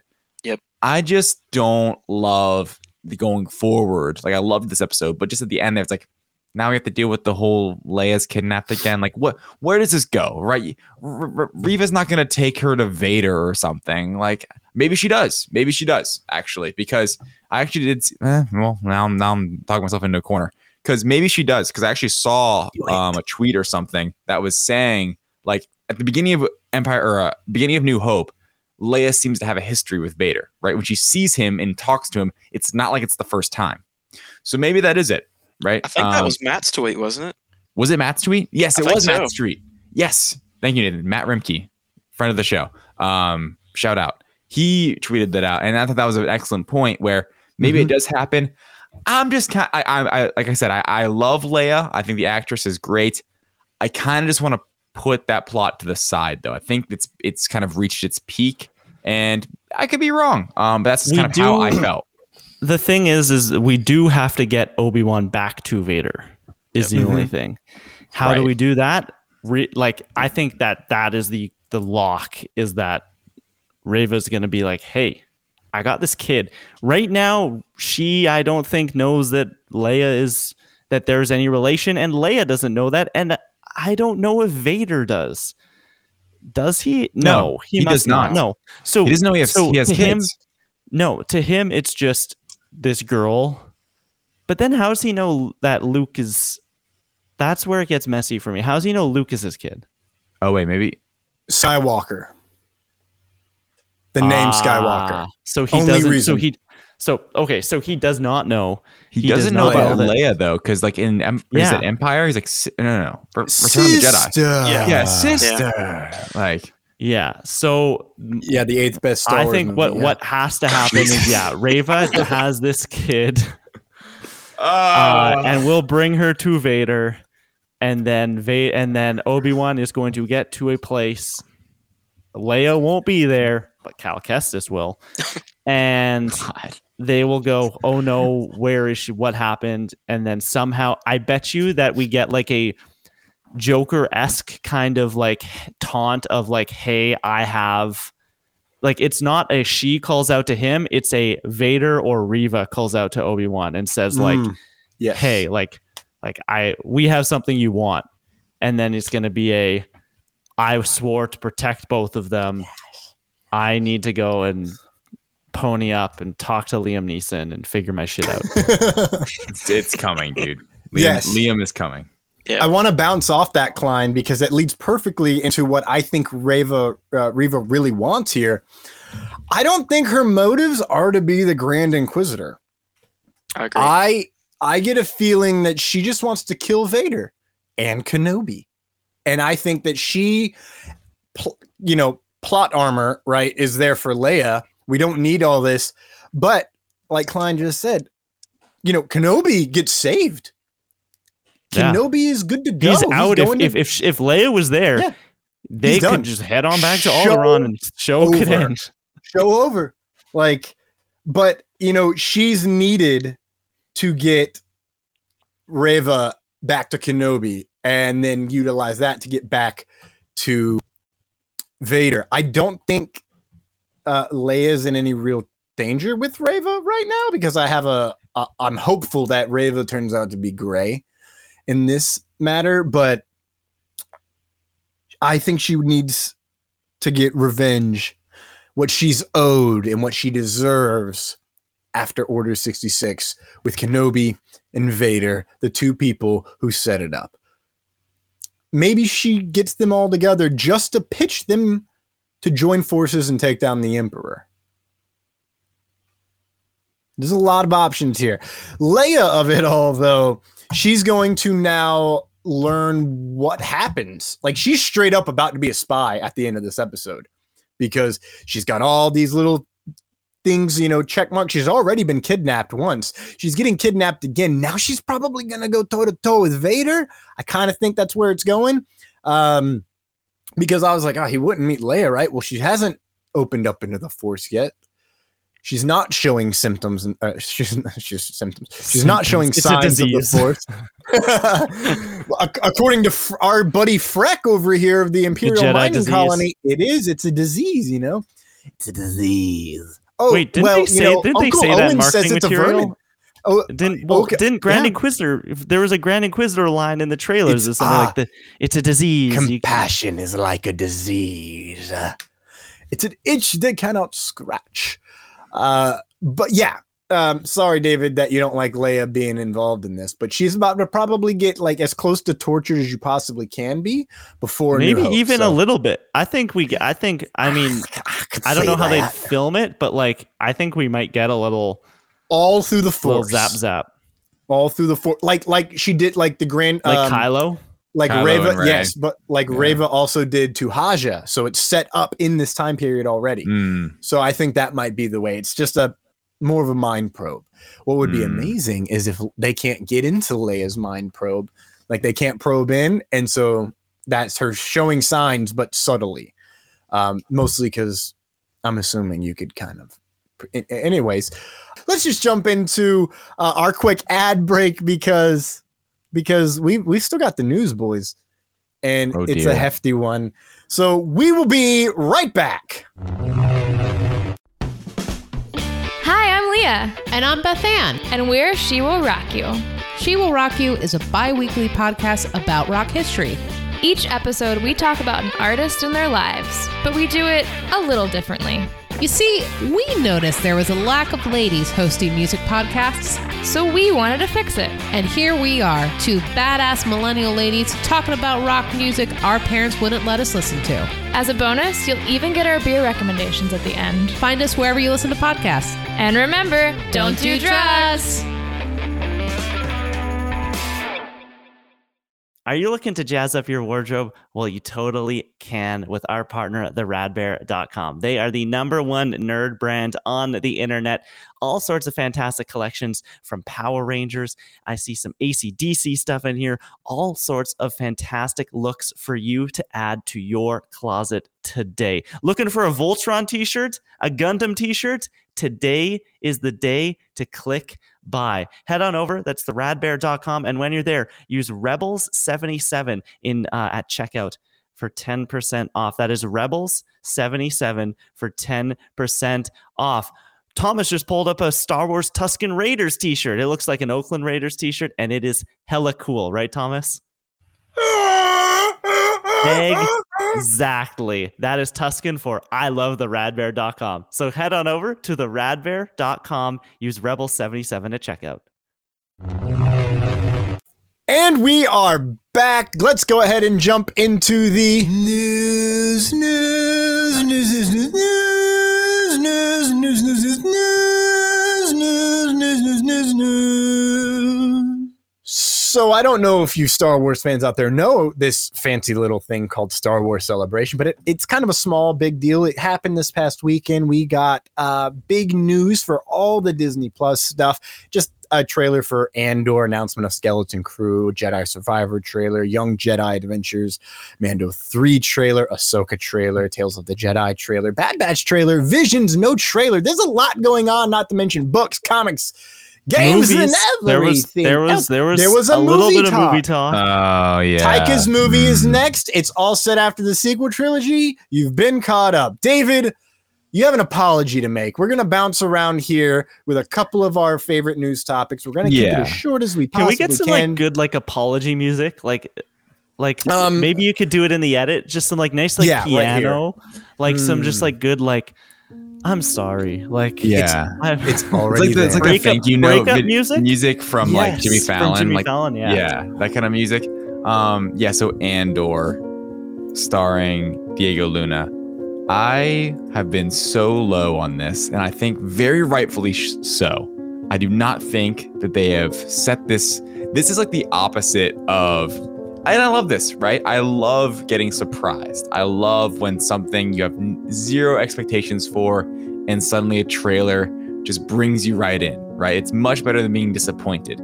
Um, Andor the first trailer drops. Me and Klein have joked about it so much in this podcast. Sizzle reel, sizzle reel. There's going to be 13 seasons, and we haven't seen a singular shot of anything. and we both joked, or at least I did. The premise of the show sounds cool. Yes, It's like the Cold War in Star Wars. Okay, but show Yeah. us something. Exactly. And we both love Rogue One. And it, so it should all be work. It should all make sense. It should all work. You know, I, I probably said things like, uh, why isn't it a movie? Even though that's for Andor, I don't believe that at all. This makes sense as a TV show.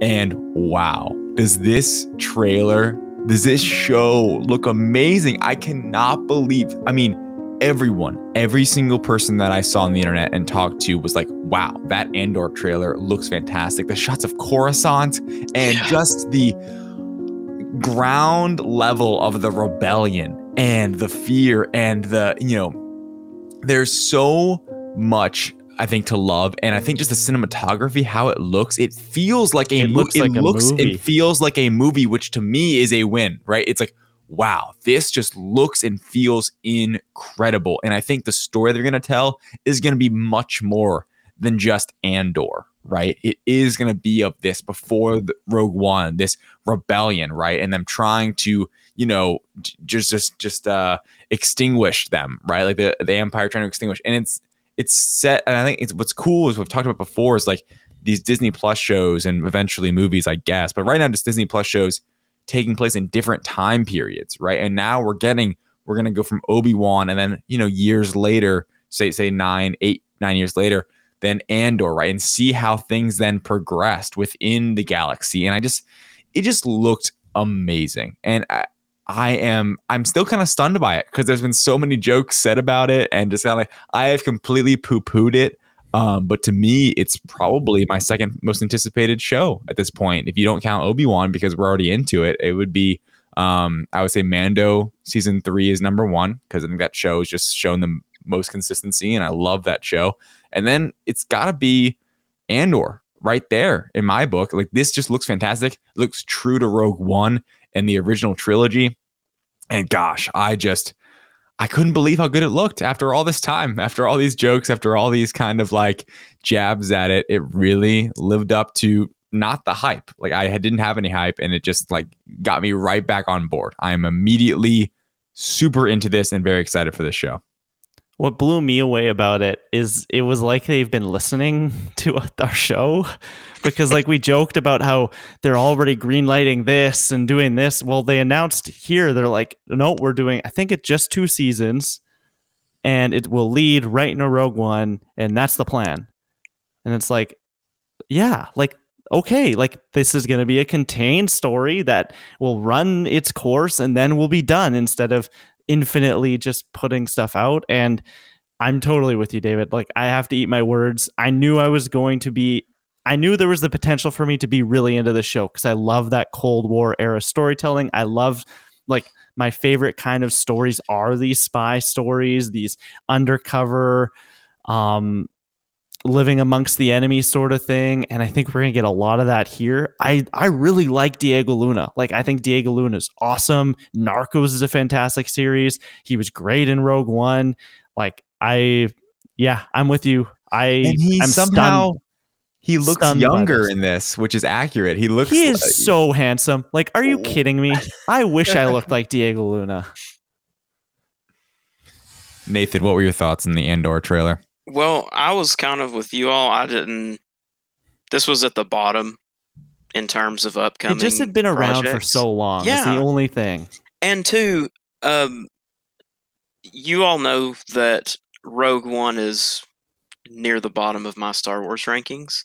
So I was like, what is what am I going to get out of this show? I've not seen anything from it. The, the I thought the premise sounded pretty cool, but at the end of the day I was like, I'm not a huge like I love all the Star Wars movies, but it's not Rogue One as much as the others. So I was like, eh, I don't really know about this. But then I saw the trailer and uh, it blew me away.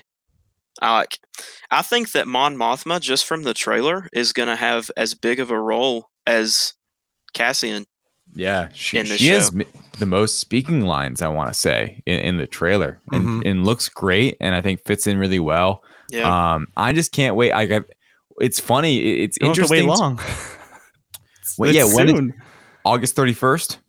yeah. Yeah. I think so. Yeah. That I mean, and that, that's the other bit of news. Like this is coming up next. This is our next Disney Plus Yeah. show. Um, which I mean, now it's like, wow, I can't wait. It's it's it's really it's genuinely crazy how I've completely done a 180 on this. Now it's like, wow, like this is gonna be phenomenal. And it gives me hope for the rest of Disney Plus shows. Like they look for all all that I will continue and I will continue to, you know, be mad and frustrated with the m- film movie side of Lucasfilm and Star Wars and make fun and joke. They're putting a lot of effort and energy and money in these Disney Plus shows. And it's very clear with Andor. There's no breaks. There's no, oh, yeah, this one, right? Maybe with the animated stuff, that it's a little bit of like, you know, it's a little more supplemental, quote unquote, right? Where not as many people are going to watch it. They're not expecting as many people to watch it. This Andor show, they're expecting this to be a hit. They're expecting people that all love Rogue One to get into this, that love. Eh, suddenly, what I think is very interesting about Star Wars right now is that suddenly, for general audiences, Star Wars on Disney Plus is a much more reliable piece of content than Star Wars in a theater. That's what's Hmm. happened over the last, what, three years? Yeah, three years, I would say. Like with Man, it was really the dichotomy between Mando and The Rise of Skywalker, right? Which Ma- Mando season two, people loved, or no, that was season one, right? 2019. Season Mando one season one, people uh, well, people love Mando from the very be- from the very jump, and then The Rise of Skywalker critically not didn't do very well. Audiences in general didn't like The Rise of Skywalker, and I feel like that has been the split that's led to this you know this era of Star Wars where it is all. And I will continue to say it unless there is something officially out there. I don't give. I don't care what they say and what names they throw out and what just random buzzwords they can say about after the sequel trilogy and Taika Waititi and whatever the hell else. Kevin Feige, Kevin Feige and Michael Waldron and all this Rogue Squadron. Rogue Squadron. You know, hey, maybe they should greenlight Rogue Squadron immediately after uh, uh, Top Gun Maverick. But anyway, the thing is, I just feel like this is their future, and they're putting all their marbles in this. And if they're getting more content like Andor, which it seems like it's going to be great, you know what? Cool, sign me up. I think this is going to be a phenomenal time, and I can't wait for what they do next, especially like a, a a series like Acolyte, which is so new and different and like strange. If they're really going in on that, I'm excited. I do think, and we're gonna get to some of the other series that I'll mention here with Ahsoka and with Mando season three, and I do think that yes, season one and season two of The Mandalorian were fantastic, but I do think that there is a there's been a dividing line where I think is after Mando season one almost, and maybe midway through season two, where they really started to figure out what Star Wars on Disney Plus is and how to make these things work and how to make them specifically look great. You can tell a fantastic story, but if it's got a shoestring TV budget, it's a lot of like that's the first thing I personally will notice. We noted it the whole time we watched Book of Boba Fett. But like you look at the way Obi-Wan looks, you look at the way Andor looks, you look at what we've seen from Mando season 3 and Ahsoka and everything is like like it Andor looks like a movie. Obi-Wan looks like a movie. Mando season 3 looks like a movie and they're they figured it out. Maybe it was pandemic production challenges or or maybe during the pandemic they really honed in what how to make this pipeline work well. Mhm. But there's something about it that just like since basically probably after the first couple episodes of Mando season two, we'll exclude Book of Boba Fett because I think that it had its cinematic moments, but for the most part, I didn't think that it it was on the level that I'm talking about. But everything else, at least so far, has looked incredible. Mm. Nathan, there's some other stuff that looks pretty incredible. What uh what do you what do you want to talk about? Speaking of Disney Plus, Um, so Shocking. from all of the celebration news, the one that probably stood out the most to me was either Mando season three or Ahsoka. But Ahsoka, just for the fact that it's going to be that Rebels sequel, and Rebels is, you know, my is my definitely my favorite show. I prefer it over Clone Wars. Um, I think that it might be my third or fourth favorite project in all of Star Wars. Um, and I said many times that season two finale, Twilight of the Apprentice, best hour in all of Star Wars, for me at least. So, um, just hearing that Ahsoka is going to be that Rebel sequel, and um, seeing that leaked footage as seeing Sabine and Hera and the mural, it just I'm excited to see the Ghost Crew. Mm.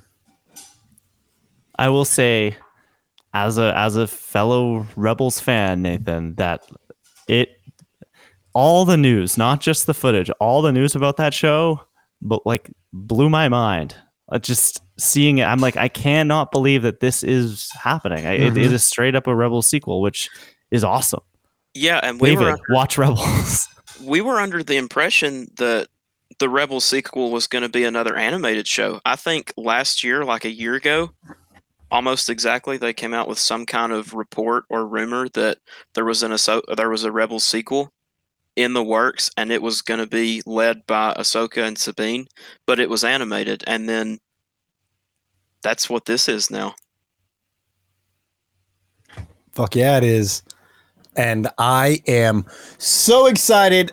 Get ready to enter the Sabine corner, ladies and gents and droids. And my God, when they announced officially who she who was playing her, who was playing Sabine Wren, uh, I believe it is Natasha Leah Bedizo, something like that. Natasha? Natalie. I don't know. Now I'm blacking out because I went to Marvel in my head. Natalie? Natasha. We'll fix it in post. 145. She is absolutely going to be perfect for this. Uh, I watched her in one of these interviews during uh, the live stream on YouTube that they had for Star Wars Celebration, and it was brilliant. Um, you can tell exactly why she got cast as Sabine, and her rapport back and forth with Rosario is very exciting to see, considering this is basically their show. And when I say that Sabine Wren is the greatest Mandalorian of all time, I will fight and kill anybody that wants to fight and die. Honestly, if you want to fight on that molehill, I'll win because this is the way. However, when they showed that ending credit shot, I'm like, oh my God, we're going to get like peak Sabine with the best haircut she has in the entire show. And that's saying a lot. She's got a lot. Um, with the short buzz purple hair, we're going to find Ezra Bridger, Ezra Bridger.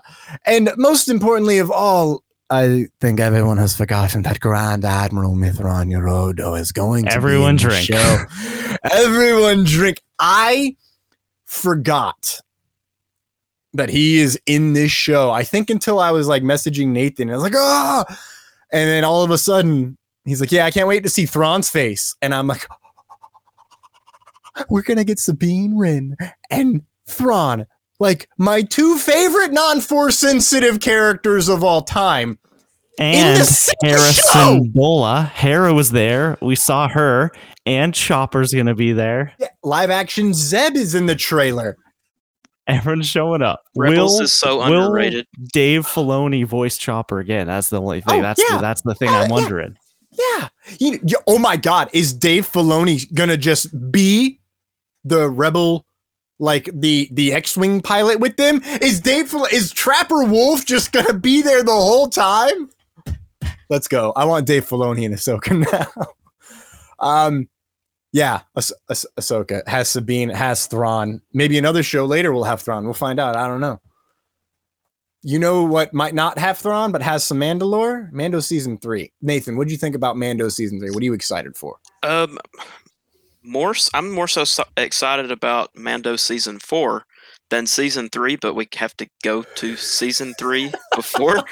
um, I just wanted to throw out my theory really quickly Oh, after seeing it. that after seeing that uh, leaked teaser. Bo Katan is completely against Din now. Like she's siding against him, and um, I, I think really- she'll be. I think she'll be the main Oh, like, yeah. antagonist of Yes. season three. And so basically, my theory is that by the end of season three, she and the Night Owls will have uh, started Death Watch again. Death Watch is going to make a comeback. We're going to have Death Watch versus the Mandalorian, or like Din uh, creed of Mandalorians for a man a Mandalore civil war in season four. Okay. All right. I, I, I would love it. say, yeah. Um, I want that. I need I that. think I'm. Look, man, I'm excited. Mandalorian hasn't steered me, steered me wrong yet. I think it's a great show. It's very well done. I lo- like when it was, you know, season 2.5 in Book of Boba Fett. Like that was when the show really took off. Like that was it. It's like, oh my gosh, we're back. Grogu, Luke, um, Din Djarin. Like he's just Pedro Pascal doesn't get enough credit for what he brings to that character in his voice, in his mannerisms, when it is him in the suit, but just in general, it's like that character really has so much depth to him, and there's such thing something so iconic about him now. Um, I'm excited for his uh w- what he picked up in Book of Boba Fett, that new ship, right? The new kind of Naboo Mm. starship, uh, that starfighter. Like I love that thing, and I'm so excited I, when I saw that in some of the leaked whatever that came out in that trailer. Yeah, yeah, I'm like, yes, dude, I love that, and I think it's such a cool um new direction they're going with that ship, and there's so much they can do with it. And I love the you know bringing it back from the prequels and all that. So yeah, like Mando, Mando to me, it's like this is a show that everyone's going to be watching because there's that investment, right? We're now all invested in this story. There's nothing that they have to really do in a trailer to prove themselves to me. It's like let's just keep going, right? Like we we're all invested with Grogu and, and Mando at this point. Like we are all in it. Let's just keep riding this ride. Like let's keep going on this journey. I think that's what like general audiences in general, general audiences in general. Yeah, great. I was. Um, th- thank you. I need a double salute for that one. solid Yeah. words. yeah.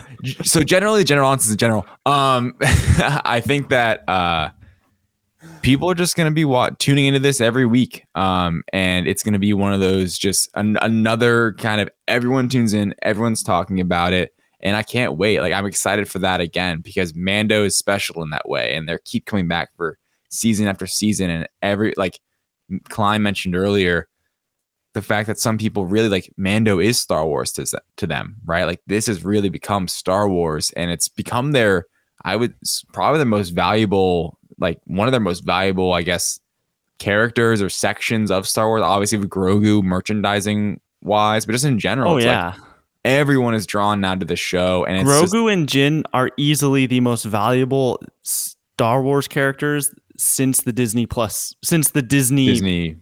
purchase of Lucasfilm. Yeah. like one hundred percent. Yeah, I would say so, which is incredible to think when they had an entire sequel of new characters. A whole Um, trilogy. A whole trilogy. Yeah, I mean, that's what I meant. A whole trilogy. It's that or like I would under there. I would put Kylo, Kylo. or BB-8. BB-8. Yeah, I would definitely put Kylo. I think he's just because he's the big bad, right? There's that lightsaber Mm. with the hilt, um, stuff like that. I think he kind of, in general, you know, was a But kind I still hit. think I still think Grogu and Din are Look, like yeah. Definitely. Um, and I'm just Yeah. excited. Like I'm ex- this is like I said earlier, it's like my most anticipated or excited about. It's just a safe bet. Like I just want this is it's just become a TV show that I love. Like right now, Stranger Things 4. Like it's like it's just something I can rely on that I'm going to enjoy. And I just I'm excited to continue on. That's all. It's a known quantity. I, I talk about this with like other things where I own a season's pass to something like an actor. Like like at this point, I own a Tom Holland season pass. I will see anything that he's in. I'm Right. just I'm in. I own a Marvel season pass where I am just no matter what happens, like they haven't led me astray yet, so I'm just going to continue. And that's kind of how I feel with Mando, where I'm just like, I'm excited. I feel like I might be lesser excited than all of you, but I think that that's only because it's a known quantity. Like I just know Mhm. that I don't need to see anything. Just give me the series and I will enjoy it. Mm-hmm. I will say the thing I love most was Angry Bo sitting on that throne, looking like she is going to slice up Mando if she had a saber, but she doesn't. Klein, let's bring this Cal Kestis talk home. Oh, okay. Cal, Kes- Cal Kestis, yeah. Uh, the other thing I want to talk about, we'll talk about shortly after. But Oh, Cal yeah. Kestis is back. I didn't think this was going to happen um, simply because there was no planned talk at Star Wars Celebration. But Star Wars Jedi Survivor, that's probably the first and only time I'll ever say the name correctly. Star Wars Jedi Survivor has been announced. Uh, it's coming to PS5, Xbox Series X slash S sometime in 2023. This trailer, like, blew me away. I am so interested. I love that. So the press release that they sent out with the game or with the trailer, this game is taking place five years after the first one, which I find fascinating. Very. Like, why are we doing this time jump? What has happened? Like the whole like I just played Fallen Order. You build this team, you grow with this team, you become kind of a group. I mean, right near the end of the game, you bring on a crew member that kind of feels like they're going to be part of the family in um Merrin from Dathomir, the Darth Maul looking uh lady. And five years going by, what has happened to this crew? What has happened to Cal? What have you guys gone through? There's some interesting stuff that they tease in this. Is that the like there's is that the Grand Inquisitor that is seen in the in the trailer? He fights Mhm. some person with a red lightsaber and a hood. Who could that be? There's somebody in a Bacta tank that I am with white anime hair that I want to know. Like, there's no indication as to who that is, and I like. Nope. Shout out to the marketing department here because they do a very good job at not answering anything but making me ask a whole lot of questions. and yeah, I'm excited. I am I am so excited we're gonna get more. And I just I love Cal. I love BD, and I'm I, yeah I'm stoked. Klein is Cal Kestis a season pass character? Oh yeah. Oh yeah. oh, big time. Oh, Anything yeah. that he's a part of. Your dude you're it's in. funny it's it's hilarious because like having just played fallen order and this was only the second time i've played it i played it the weekend it came out adored it beat it in Mhm. i think i played it in two days in two sittings i played through the whole game Jeez. and it's funny because like having just replayed it there's so many parallels between obi-wan kenobi and that game like that game introduces this whole idea of kind of like force ptsd of like dealing with your trauma and Yeah. reconnecting with the force and and i'm excited what i hope doesn't happen that happens in video game sequels all the time is we spent that whole first game they did a great job at tying story to gameplay in that you unlocked these powers which you unlock powers in games all the time but they tied it to it was very significantly tied to story and him reconnecting with these terrible memories of yeah, of going through order 66 and this and that. What i hope doesn't happen is we start the next game and everything's gone again. Like just start me as a kick-ass jedi. You i've become the jedi. I have reconnected i've rekindled that Yep. that fire. Let me be a jedi. Give me some new cool powers. And and i think this is going to be a really dark game. At least that's what the trailer tells me. I think that this is i think that this could be the second of a trilogy and this is the empire strikes back like it's going to get dark. It is not going to be a happy game. I think we're going to lose some people that we enjoy and i hope we get some crossovers between maybe obi-wan kenobi shows up. I don't know. Like how cool would it be Uh, yeah. to I, I mean i guess it can't happen timeline wise but how cool would it be to have a scene in this game be a digital version of a scene straight from like the andor show? Right. I think, or even like, so what about your theory about him being in Obi Wan? And it's like, But the timelines wouldn't work if this They do. like Obi Wan. No, Obi Wan can't show up in this game. Oh no, but they. Oh, no. Oh wait, whoa, whoa, whoa! I have It's my ex- time totally. it's It's, like the the exact exact- same time. So wh- yeah, what if we saw a scene in Obi Wan that is in this game? And and then like I- he Yeah. Cal turns away, but then like in the in the game we we follow him Yeah. instead of Obi Wan. No, it Klein like I said earlier, it's not gonna happen, but like you think it it would happen because they take place at the exact same time. Because Fallen Order five years after this, five years after that.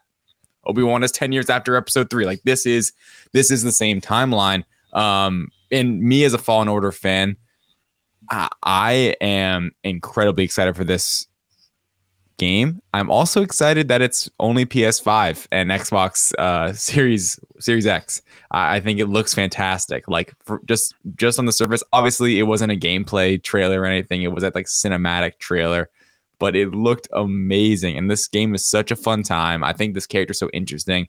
I am curious how they end the trail or the, the character eventually, because like I don't know where's he's he been not all this time. Yeah, Yeah, like he's like he's a pretty strong Jedi, and he's going to only get any like much stronger. Um, and you know, and Vader knows of him at this point, right? So very interesting. Um, that was something that that was something a pop for celebration, getting that trailer. Um, some intrigue. It looked phenomenal. Um, and yeah, I just uh, it, it's such a fun game, and I think, like I've talked to you before, Klein.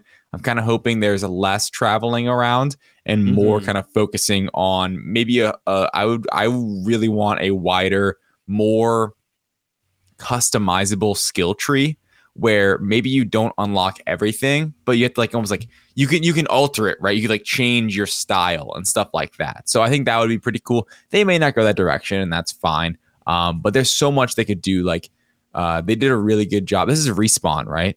yeah. Respawn Yeah, did a really good job, I think, of sounds stupid, but making a Star Wars game as a Jedi, right? Making it feel Mhm. good, which isn't always easy, right? It's not always easy to nail that. And I think now, like specifically on the PS5 that I have, like being able to experience that with the dual sense and everything to it, like I think this could really be a great game to dive into. And another, like, I think what this game did, besides just being a fun video game, was a really interesting Star Wars story where it's like it is one of these things where if you're a Star Wars fan, like Jack is gonna he doesn't play video games, is gonna watch all the cutscenes because he wants to be in on it, right? He wants to know about the lore and who this character is and how it all ties together. So coming, I mean, this out of everything at a celebration, like Jedi Survivor was up there for me, in my opinion. Like this is something This that's was, I think, wow. Maybe not my biggest surprise because the other thing I want to talk about is like genuinely surprising to me. Mm. But like this was one of the biggest surprises of the weekend because I didn't think we were gonna get it. At least here. Yeah. Yeah. Yeah, at least at least here. Um you know, you were talking about feeling good. And there's something that there's there's something else that's making me feel good there, Klein. You just alluded to it. Uh tell us tell us what happens when hope wins out. Um, I just want to start this off by saying love wins, guys. Uh, I have expressed my feelings about Star Wars Visions on this show many times. Star Wars Visions is my all-time number one, without a doubt, favorite Star Wars thing: movie, video game, book, TV show, anything. I think it captures what Star Wars is so perfectly, and it is so immensely creative. And yes, none of it's canon, but that doesn't matter at all.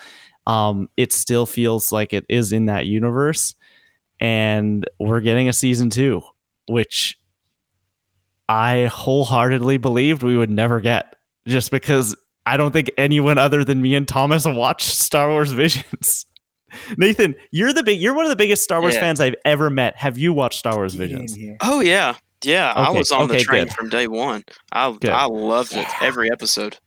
so A visionary. I'm- what I'm fascinated about is they announced this show. There's no footage. They say we're not doing Japanese anime again, which immediately I'm like, wait, but it wasn't that the show. And then they said no. They said we are bringing in this time. It's going to be different animation styles from different parts of the world. There's a, an Indian studio working, an Irish studio working, somewhere in that. Africa as well. Spain. They're it's it's Spain. They're jumping all over the world, which I think is so cool. And then Thomas, I don't know if you heard this quote, but what blew me away is they said, "Don't don't worry, fans. Star Wars and anime have a future Mm. together, which I'm like, so we're getting a season two. Does that mean we're also going to get a season three? Like, does that mean that Visions is just going to be something that they continue to do? And I'm sure it doesn't make them a ton of money because animation is expensive as hell and not a ton of people watch it. But I guess that's the beauty of Disney Plus is it's you, you have the subscriber base, you have this pool of money. I mean, you don't want to be funding things that aren't going to be watched, but maybe you can throw a bone to like a creative bone over here every once in a while because Mandalorian and WandaVision and all this is going to bring in the subscribers. Like I I am so happy that we're getting more. And I is it soon? Like I I'm forgetting when it was. I think early next Spring year. 23. yeah, spring 23 which I'm so excited about. I can't wait to just dive into these little tiny pocket stories again. They're what is it? 15 minutes I think was the longest one um in the first season, but like yeah, I Yeah. I saw this news and like my heart warmed up. Like I I jumped up and down. I got on my phone. I tweeted one of my most liked tweets in a while. Um but like I am I'm so happy. Like I I'm giddy. I'm so happy because I didn't think it would happen. Like I I had no idea that it was they were going to do more just because I thought that that first season was a, I mean a failure, honestly. But like I, I don't I think it I think it flopped more than they thought it was going to. Um I just I just don't think it got Mm. viewer viewership numbers. I don't think it did either, um, which is depressing because it was amazing. Klein, I actually thought maybe we're getting like an entire series based out of season one of Vision. which would be so cool. Like, give me a Um, season. Like, give me one. Like, take three of those episodes and just give me like three seasons of one season per episode. And, like, tell those stories. oh my god, yeah, that would be. Oh my god, yeah, Give me oh a God. Ninth Jedi series. Just Yeah, give me a Ronin series. Are you kidding me? It's my favorite animation of them all, honestly. what about Toby? Nathan. Have you read the Fuck. Ronin book? I have not. I Have haven't you? either. No, I want to, but I've, I've heard it's really good. Yeah, other books to read. yeah, like Brotherhood, man. Brotherhood is so good. Wait, you finished it? No, I'm not. I've not completely finished. I'm up like sixty percent through it, probably. All right, I can't say anything. There's like 50 something chapters, so that's that's a lot. Um anyways, Nathan, what are you excited about with Vision season 2? And how do you feel about the all around the world animation companies now? I like that a lot, but I hope that they do end up doing some kind of other series or spin-off or something else that is just pure Japanese anime.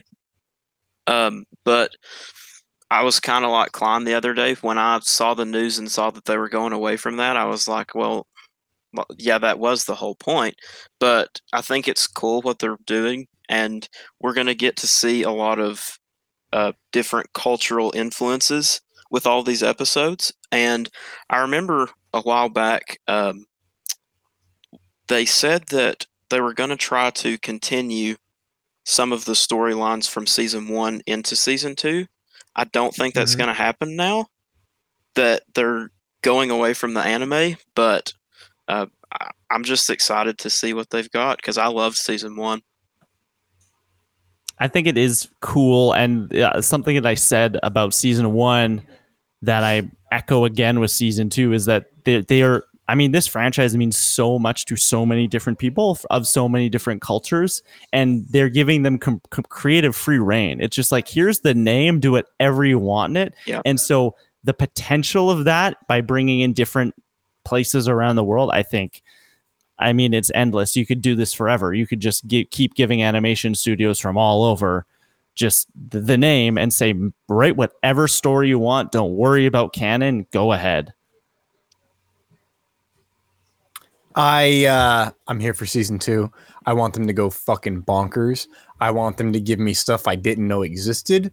I enjoy the idea we're going to get a lot of different animation companies from across the world. There's one out of South Africa and I'm wondering if it's going to be that company that works with Disney now that at Disney Investors Day is doing a whole series set all in uh like their culture and stuff. I can't remember it off the top of my head Hmm. if that is the same. I remember it was out of the continent of Africa, which is very shitty of me to not it remember feels a geographic it, it location. feels very much like um what's that netflix anthology uh love death and robots which is this which is this anthology series of these little bite-sized sci-fi stories that everyone is completely different with a completely different look and if they can do that with this i think that'd be very cool maybe even move away from just strictly 2d animation and have some of them be I don't know, maybe like this is gonna sound crazy and you may laugh at it, but like maybe stop motion or like some some like let people get creative and do whatever they want. Mm. Oh God. I just thought about some awesome stop motion stuff that could happen. We don't have time. Uh it's my turn. Well, I'll try to keep this short. Tales of the Jedi is going to have baby Ahsoka. it's going Dude, to have baby Ahsoka is going to sell Dude. so much merch. Like so if- much merch.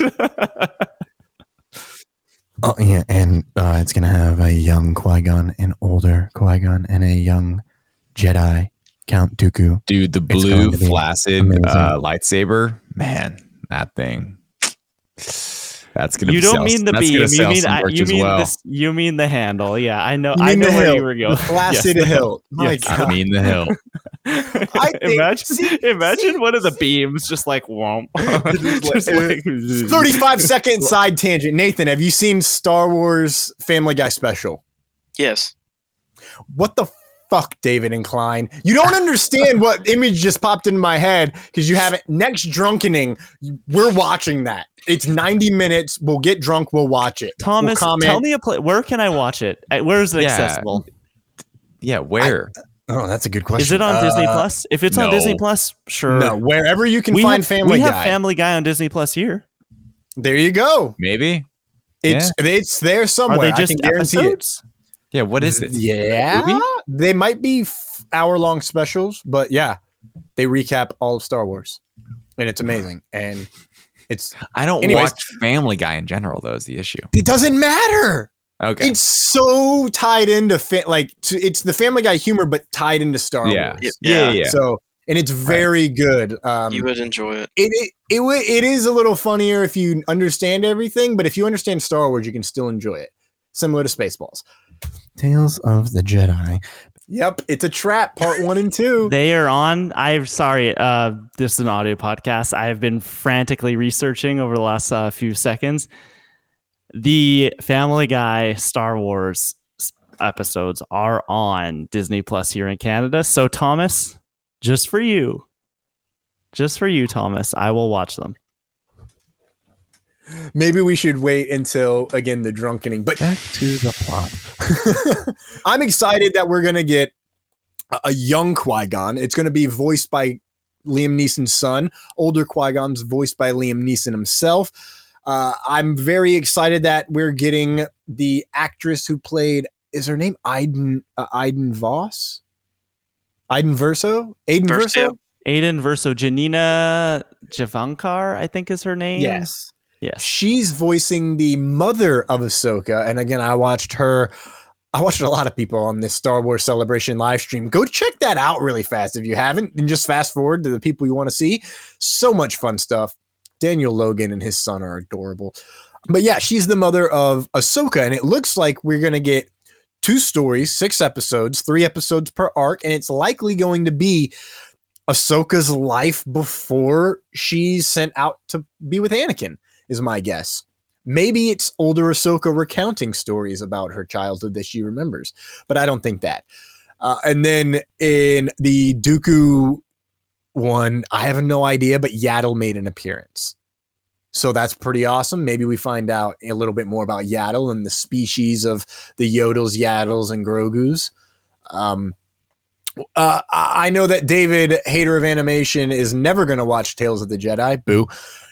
Nathan, what are you looking forward to? What, how do you feel about the Tales of the Jedi out uh, late 2022? It says so coming this year. Yeah, I wasn't expecting it to be coming so soon. When Hmm. they said 2022, I was like, that's this year. And we've got a Yeah. lot coming this year or early next year. Um, I kind of wish it would was longer than six episodes. I mean, that's kind because you know these aren't going to be hour long. Yeah. They're that's just not For how the animation has been with Star Yeah. Wars. But I, Qui Gon is my favorite Jedi, so obviously very excited about that, and the young Dooku. That that's what's intriguing me most about it. Young Dooku. And yeah, Yeah. Ha- have you read Dooku Jedi Lost? I don't think so. Holy shit! You got to read that book, man. You got to read that book. this is why I'm uh, that book is why I'm very very excited to see where in this era we fall with Dooku because I don't remember if he has a Padawan uh, in there, but I know that we have flashbacks in some book with Qui Gon to when he was being trained by Dooku in some ways. What's it Um, called? If I recall, Dooku Jedi Lost. It's it is it's an Asajj Ventress MacGuffin story that takes you through uh, holocrons of Dooku recounting his life and old videos and etc. etc. et cetera, et cetera. It's very interesting.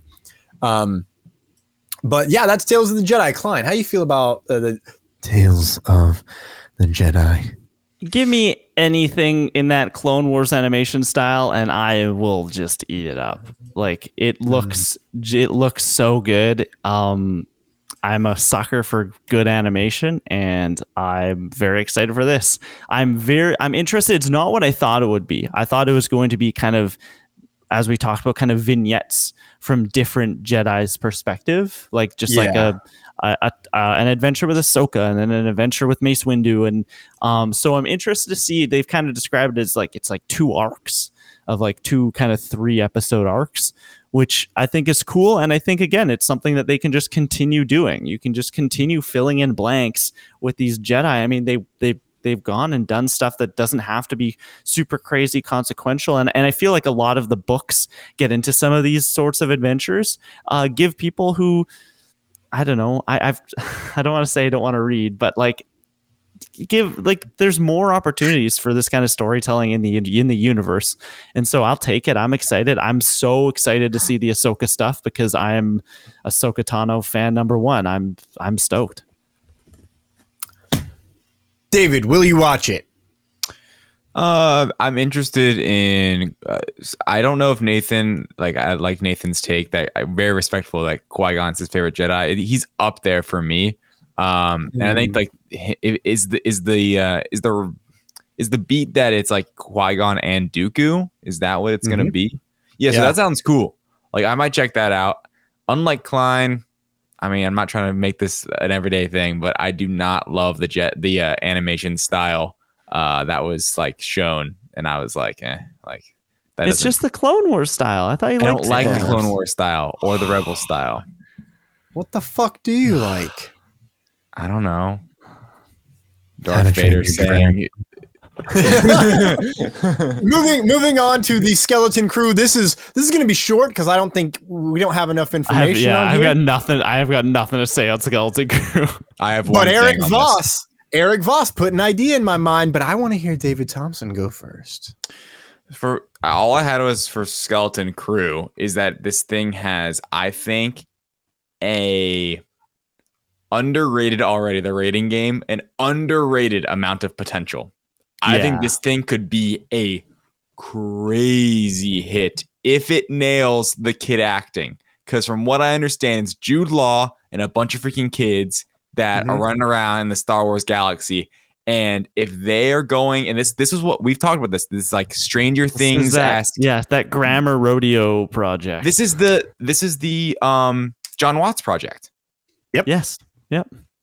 This thing has insane potential to me that I think no one's gonna see coming, but could be an immediate huge hit with like general audiences. And that's all I really have. Like we, we, we have nothing on this yet, but I love the idea of Jude Law being the adult in the room. Like he's perfect for that, whatever his role is gonna be. All these kids. Jon Watts is I could see where Jon Watts is going to do this now instead of Fa- Fantastic Four, which is kind of seemingly what's happening. I mean, if you think about it that way, I don't know, like much. I mean, that may not may not necessarily be like the decision making here, but he's not Mhm. doing Fantastic Four and he's doing this, right? So I think this story could be something really cool. And I just think it has an underrated already amount of potential for this project. I think that if they nail the kid actors and the story is interesting, this could be a really unique new look at Star Wars and hit a different like demographic than Star Wars normally does. Where it's, I think this could be, um, I think a lot of more general audiences could like this that maybe don't like Star Wars typically. That aren't big Star Wars fans. They're like, that looks so cool, right? Like that looks like that looks like a really fun time, something Strangers Things esque, but in Star Yeah. Wars. Like it, and they have to nail the casting. But based on the Leia casting, you know, they probably will. So I, I'm excited for it. I this is an underrated one for me, where I am already really excited for this show because it seems different and something that I think I think it's gonna be a, a big hit. I don't know why. I just think it's really gonna be a big hit, even though it, it shouldn't, but I think it will be. That's all. Okay. Um, I was trying to that that whole time. I was trying to figure out who is casting that series. I Mhm. cannot find it, but if it's Carmen Cuba, yeah, it's gonna be great because that's who cast everything. Right. Also, this series is written by Christopher Ford, the person who wrote the screenplay for Spider-Man: Homecoming. Possibly, it was Let's most people's go. yeah, most people's is like big, the bottom of their elite Star Wars uh, Spider-Man films. Excuse me. I'm telling you, dude. Unlimited Yeah, it- it's- potential. It is set up for a lot of good things. yes. And the way you guys describe it makes me kind of like pause at what I'm about to say. but Eric Voss has said that Jude Law would be a great casting for Grand Admiral Thrawn. And it appears that we might be getting Skeleton Crew maybe before Ahsoka. I don't remember when they said Ahsoka I don't think so. But they are filming Skeleton They're Crew just right filming now. right now. Hey man, they're just they've only been filming Ahsoka for three weeks. So they're not far off. And depending on if this is a six episode versus eight episode, they will be done faster. Jude Law could be playing Grand Admiral Thrawn. He, maybe that's the whole story of where Thrawn is and where Thrawn gets to. How did he come out of it? Here's what I really hope for. It's about, you know, kids lost in the galaxy. What if they are Chiss Skywalkers and Grand Admiral Thrawn has to come in and save his own kind from the treachery of the New Republic? And then he saves them, and you What find out Thrawn's a good guy.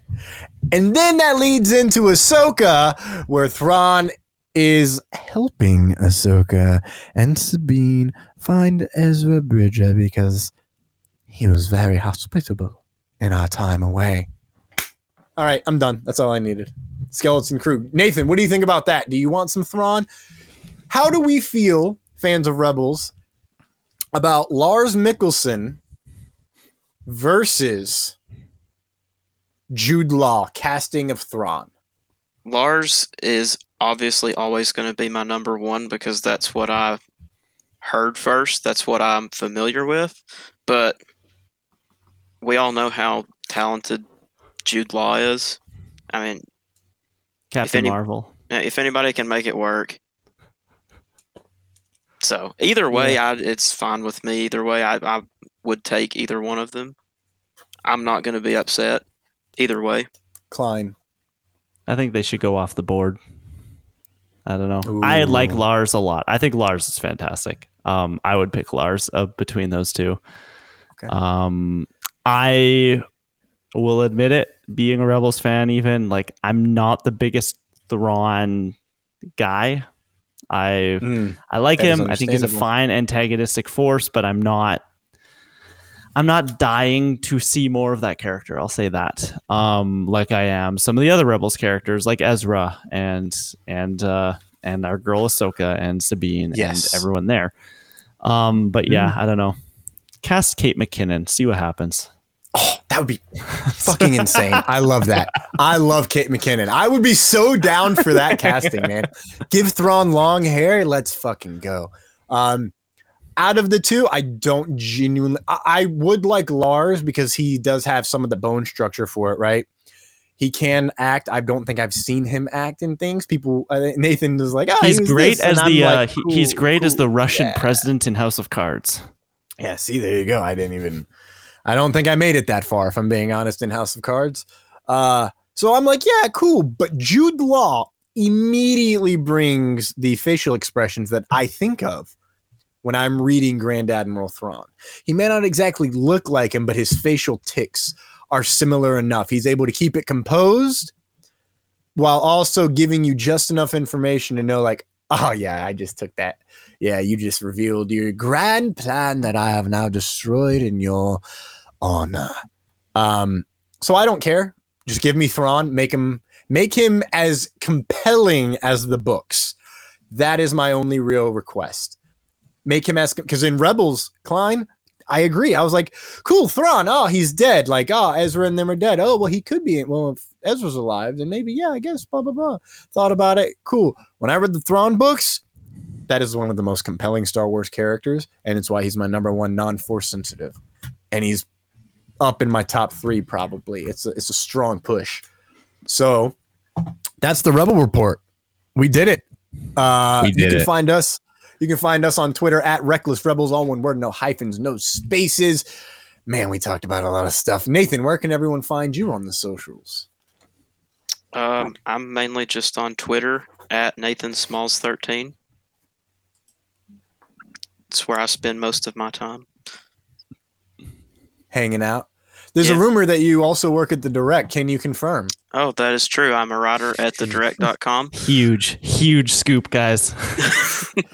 You heard it here, fifth, kids. I'm going to officially title myself as the expert on the Grand Inquisitor because I wrote an article last week about the Grand Inquisitor, and now I got I wrote another one this week about the Grand Inquisitor, but that one has not come out yet. That's your thing. yeah, Soon. Kleino. I'm at the Kleinfelt everywhere Twitter, Instagram. Check out my LinkedIn. Got a sick resume over there. Uh, it's Nice, at the dude. Kleinfelt. Yes. That is the the word the K L E I N F E L T.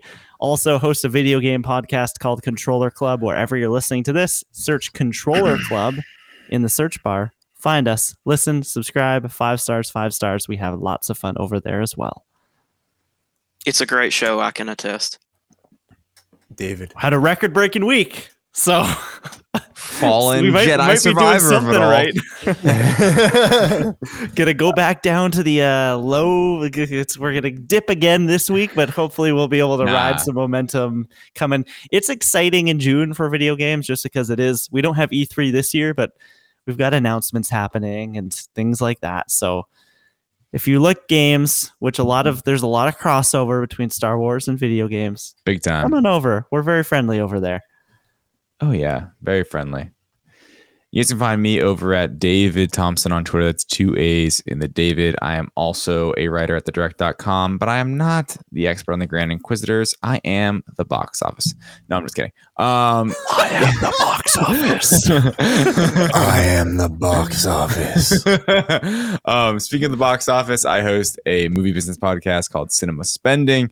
Um, this upcoming episode, I will be doing a solo episode, which I have not done since episode one. Um, so I'm very excited about that. Um, it should be a good episode. Um, go check that out. Trying to make movie business fun for film fans. Uh, just had a really good episode. I had Sam Hargrave on uh, from the direct.com as well. Um, he had some really good insight. We had a fun little draft, and really the big thing from last week, the draft was great, a lot of fun. Top Gun Maverick is absolutely killing it, and there's so much to talk about when it comes to that movie, the summer blockbusters, and the summer season. Not only is it exciting for video games, it's exciting for the box office. I mean, we have a lot coming down the pipe, and it's going to be very interesting in this first summer, really, since the pandemic, to see how it goes, what happens, where's the legs, where's not the legs, because all these studios have different strategies now, and it's very interesting trying to keep up with all of it, even when it comes to streaming, films. Uh, so we're trying to do it all over there on Cinema Spending, so you can follow on Twitter there, and wherever you find this podcast, you can find it over there as well. Thomas, I will. I will say Yeah. before we go to Thomas, I will say, David. I've Yes. listened to every episode of your show, and I'm listening this week. Thanks. You and Sam Hargrave are talking. I'm like, this is great, fantastic, and I came up with the perfect comparison for what you are doing at Cinema Spending. David Thompson is the Bill Nye the Science Guy of the box office. okay. You take you okay, here's so you take these concepts of the box office and the movie business and you break them down in a way that is so digestible and so understandable. And it's not just you, it's the guests you have on as well. And that's what mm-hmm. Bill does. He's like, hey, physics, I'm gonna teach Klein in third grade what physics is and tell me about gravity and this and that and throw he drops the ball and it that's gravity. Like you are the Bill Nye of the box office and you need to you need to coin that. That's you. Okay, that is a high praise. Thank you, Klein. I really appreciate that. I, I that couldn't be higher praise, honestly. Thomas, what are you the Bill Nye of? Feet pics. nope. You can find me at linktree.com forward slash lights thunder action. That's not right. You can find me at linktree.com forward slash TC Rochester Act. That's also my Twitter, TC Rochester Act, T C R O C H E S T E R A C T. I'll see you over there. I talk a lot about Star Wars and um, maybe sometimes acting. Folks, it's been a long show. We're going to skip recommendations. Thank you, Nathan Johnson, the master of Grand Inquisitor. Thank you for joining us and dropping your knowledge in the holocron of the Grand Inquisitor. It was a pleasure, as always. Uh, and humans and droids, we've reached the end of the episode. Remember, the Force is your ally, and a powerful ally it is. We have spoken. Get some twin sunlight and stay hydrated. This was podcasting. Yippee! Yippee!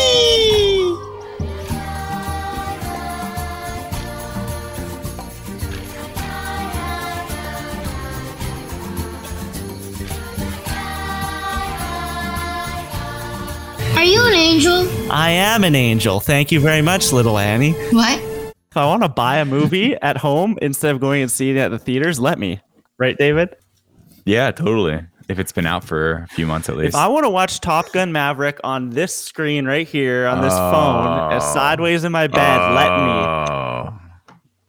The way Have- it was meant to be in watched. October, Klein. We can do that. The way it was meant to be watched, this far from my face, dropping on my forehead I'm every 20 going. I'm going to a 4DX theater on Saturday, um, which I've never done 4DX before, which is like a Regal thing, and it's all. It's like it seems gimmicky, and I am like the first person like this looks super gimmicky. My brother like isn't even a big movie guy, and like says it's so much fun, and I'm very. And it's there's been promotions marketing for specifically Top Gun in 4DX, so I'm pretty excited to see it. Someone I know saw it in 4DX down in down, down there, and they said it was a religious experience. Yeah, it's. I mean, it seems actually. They said like they felt like they were flying. It planes. seems made for it. Like there's so many different effects. Oh my god, that is so. I feel like that's one of the only movies that could get away with it. Apparently, Yeah. they do a snow effect that they'd never done, where like suds come down. Yeah, and it, like it I watched like a it's YouTube snowing. video. There's like so you. I mean, there's the you move. There's like the specific like it could, it could rain, it could um, mist, it could do sense, and then like they could and then so that's like kind of right in front of you. Like that's like what's your your chair and the chair in front of you like can throw those effects at you. But Mhm. then there's like fog machines and big wind like fans to add like that Cool. effect for the entire room. And the setup, I'm curious how it's gonna be with the one I go to, but on the YouTube video, the setup seems like it's kind of a smaller screen, more of a flat kind of experience and a smaller theater. But but it's you know kind of like that ride experience. It's gonna it seems very unique and not necessarily my normal taste, but for this, I'm I'm excited to go.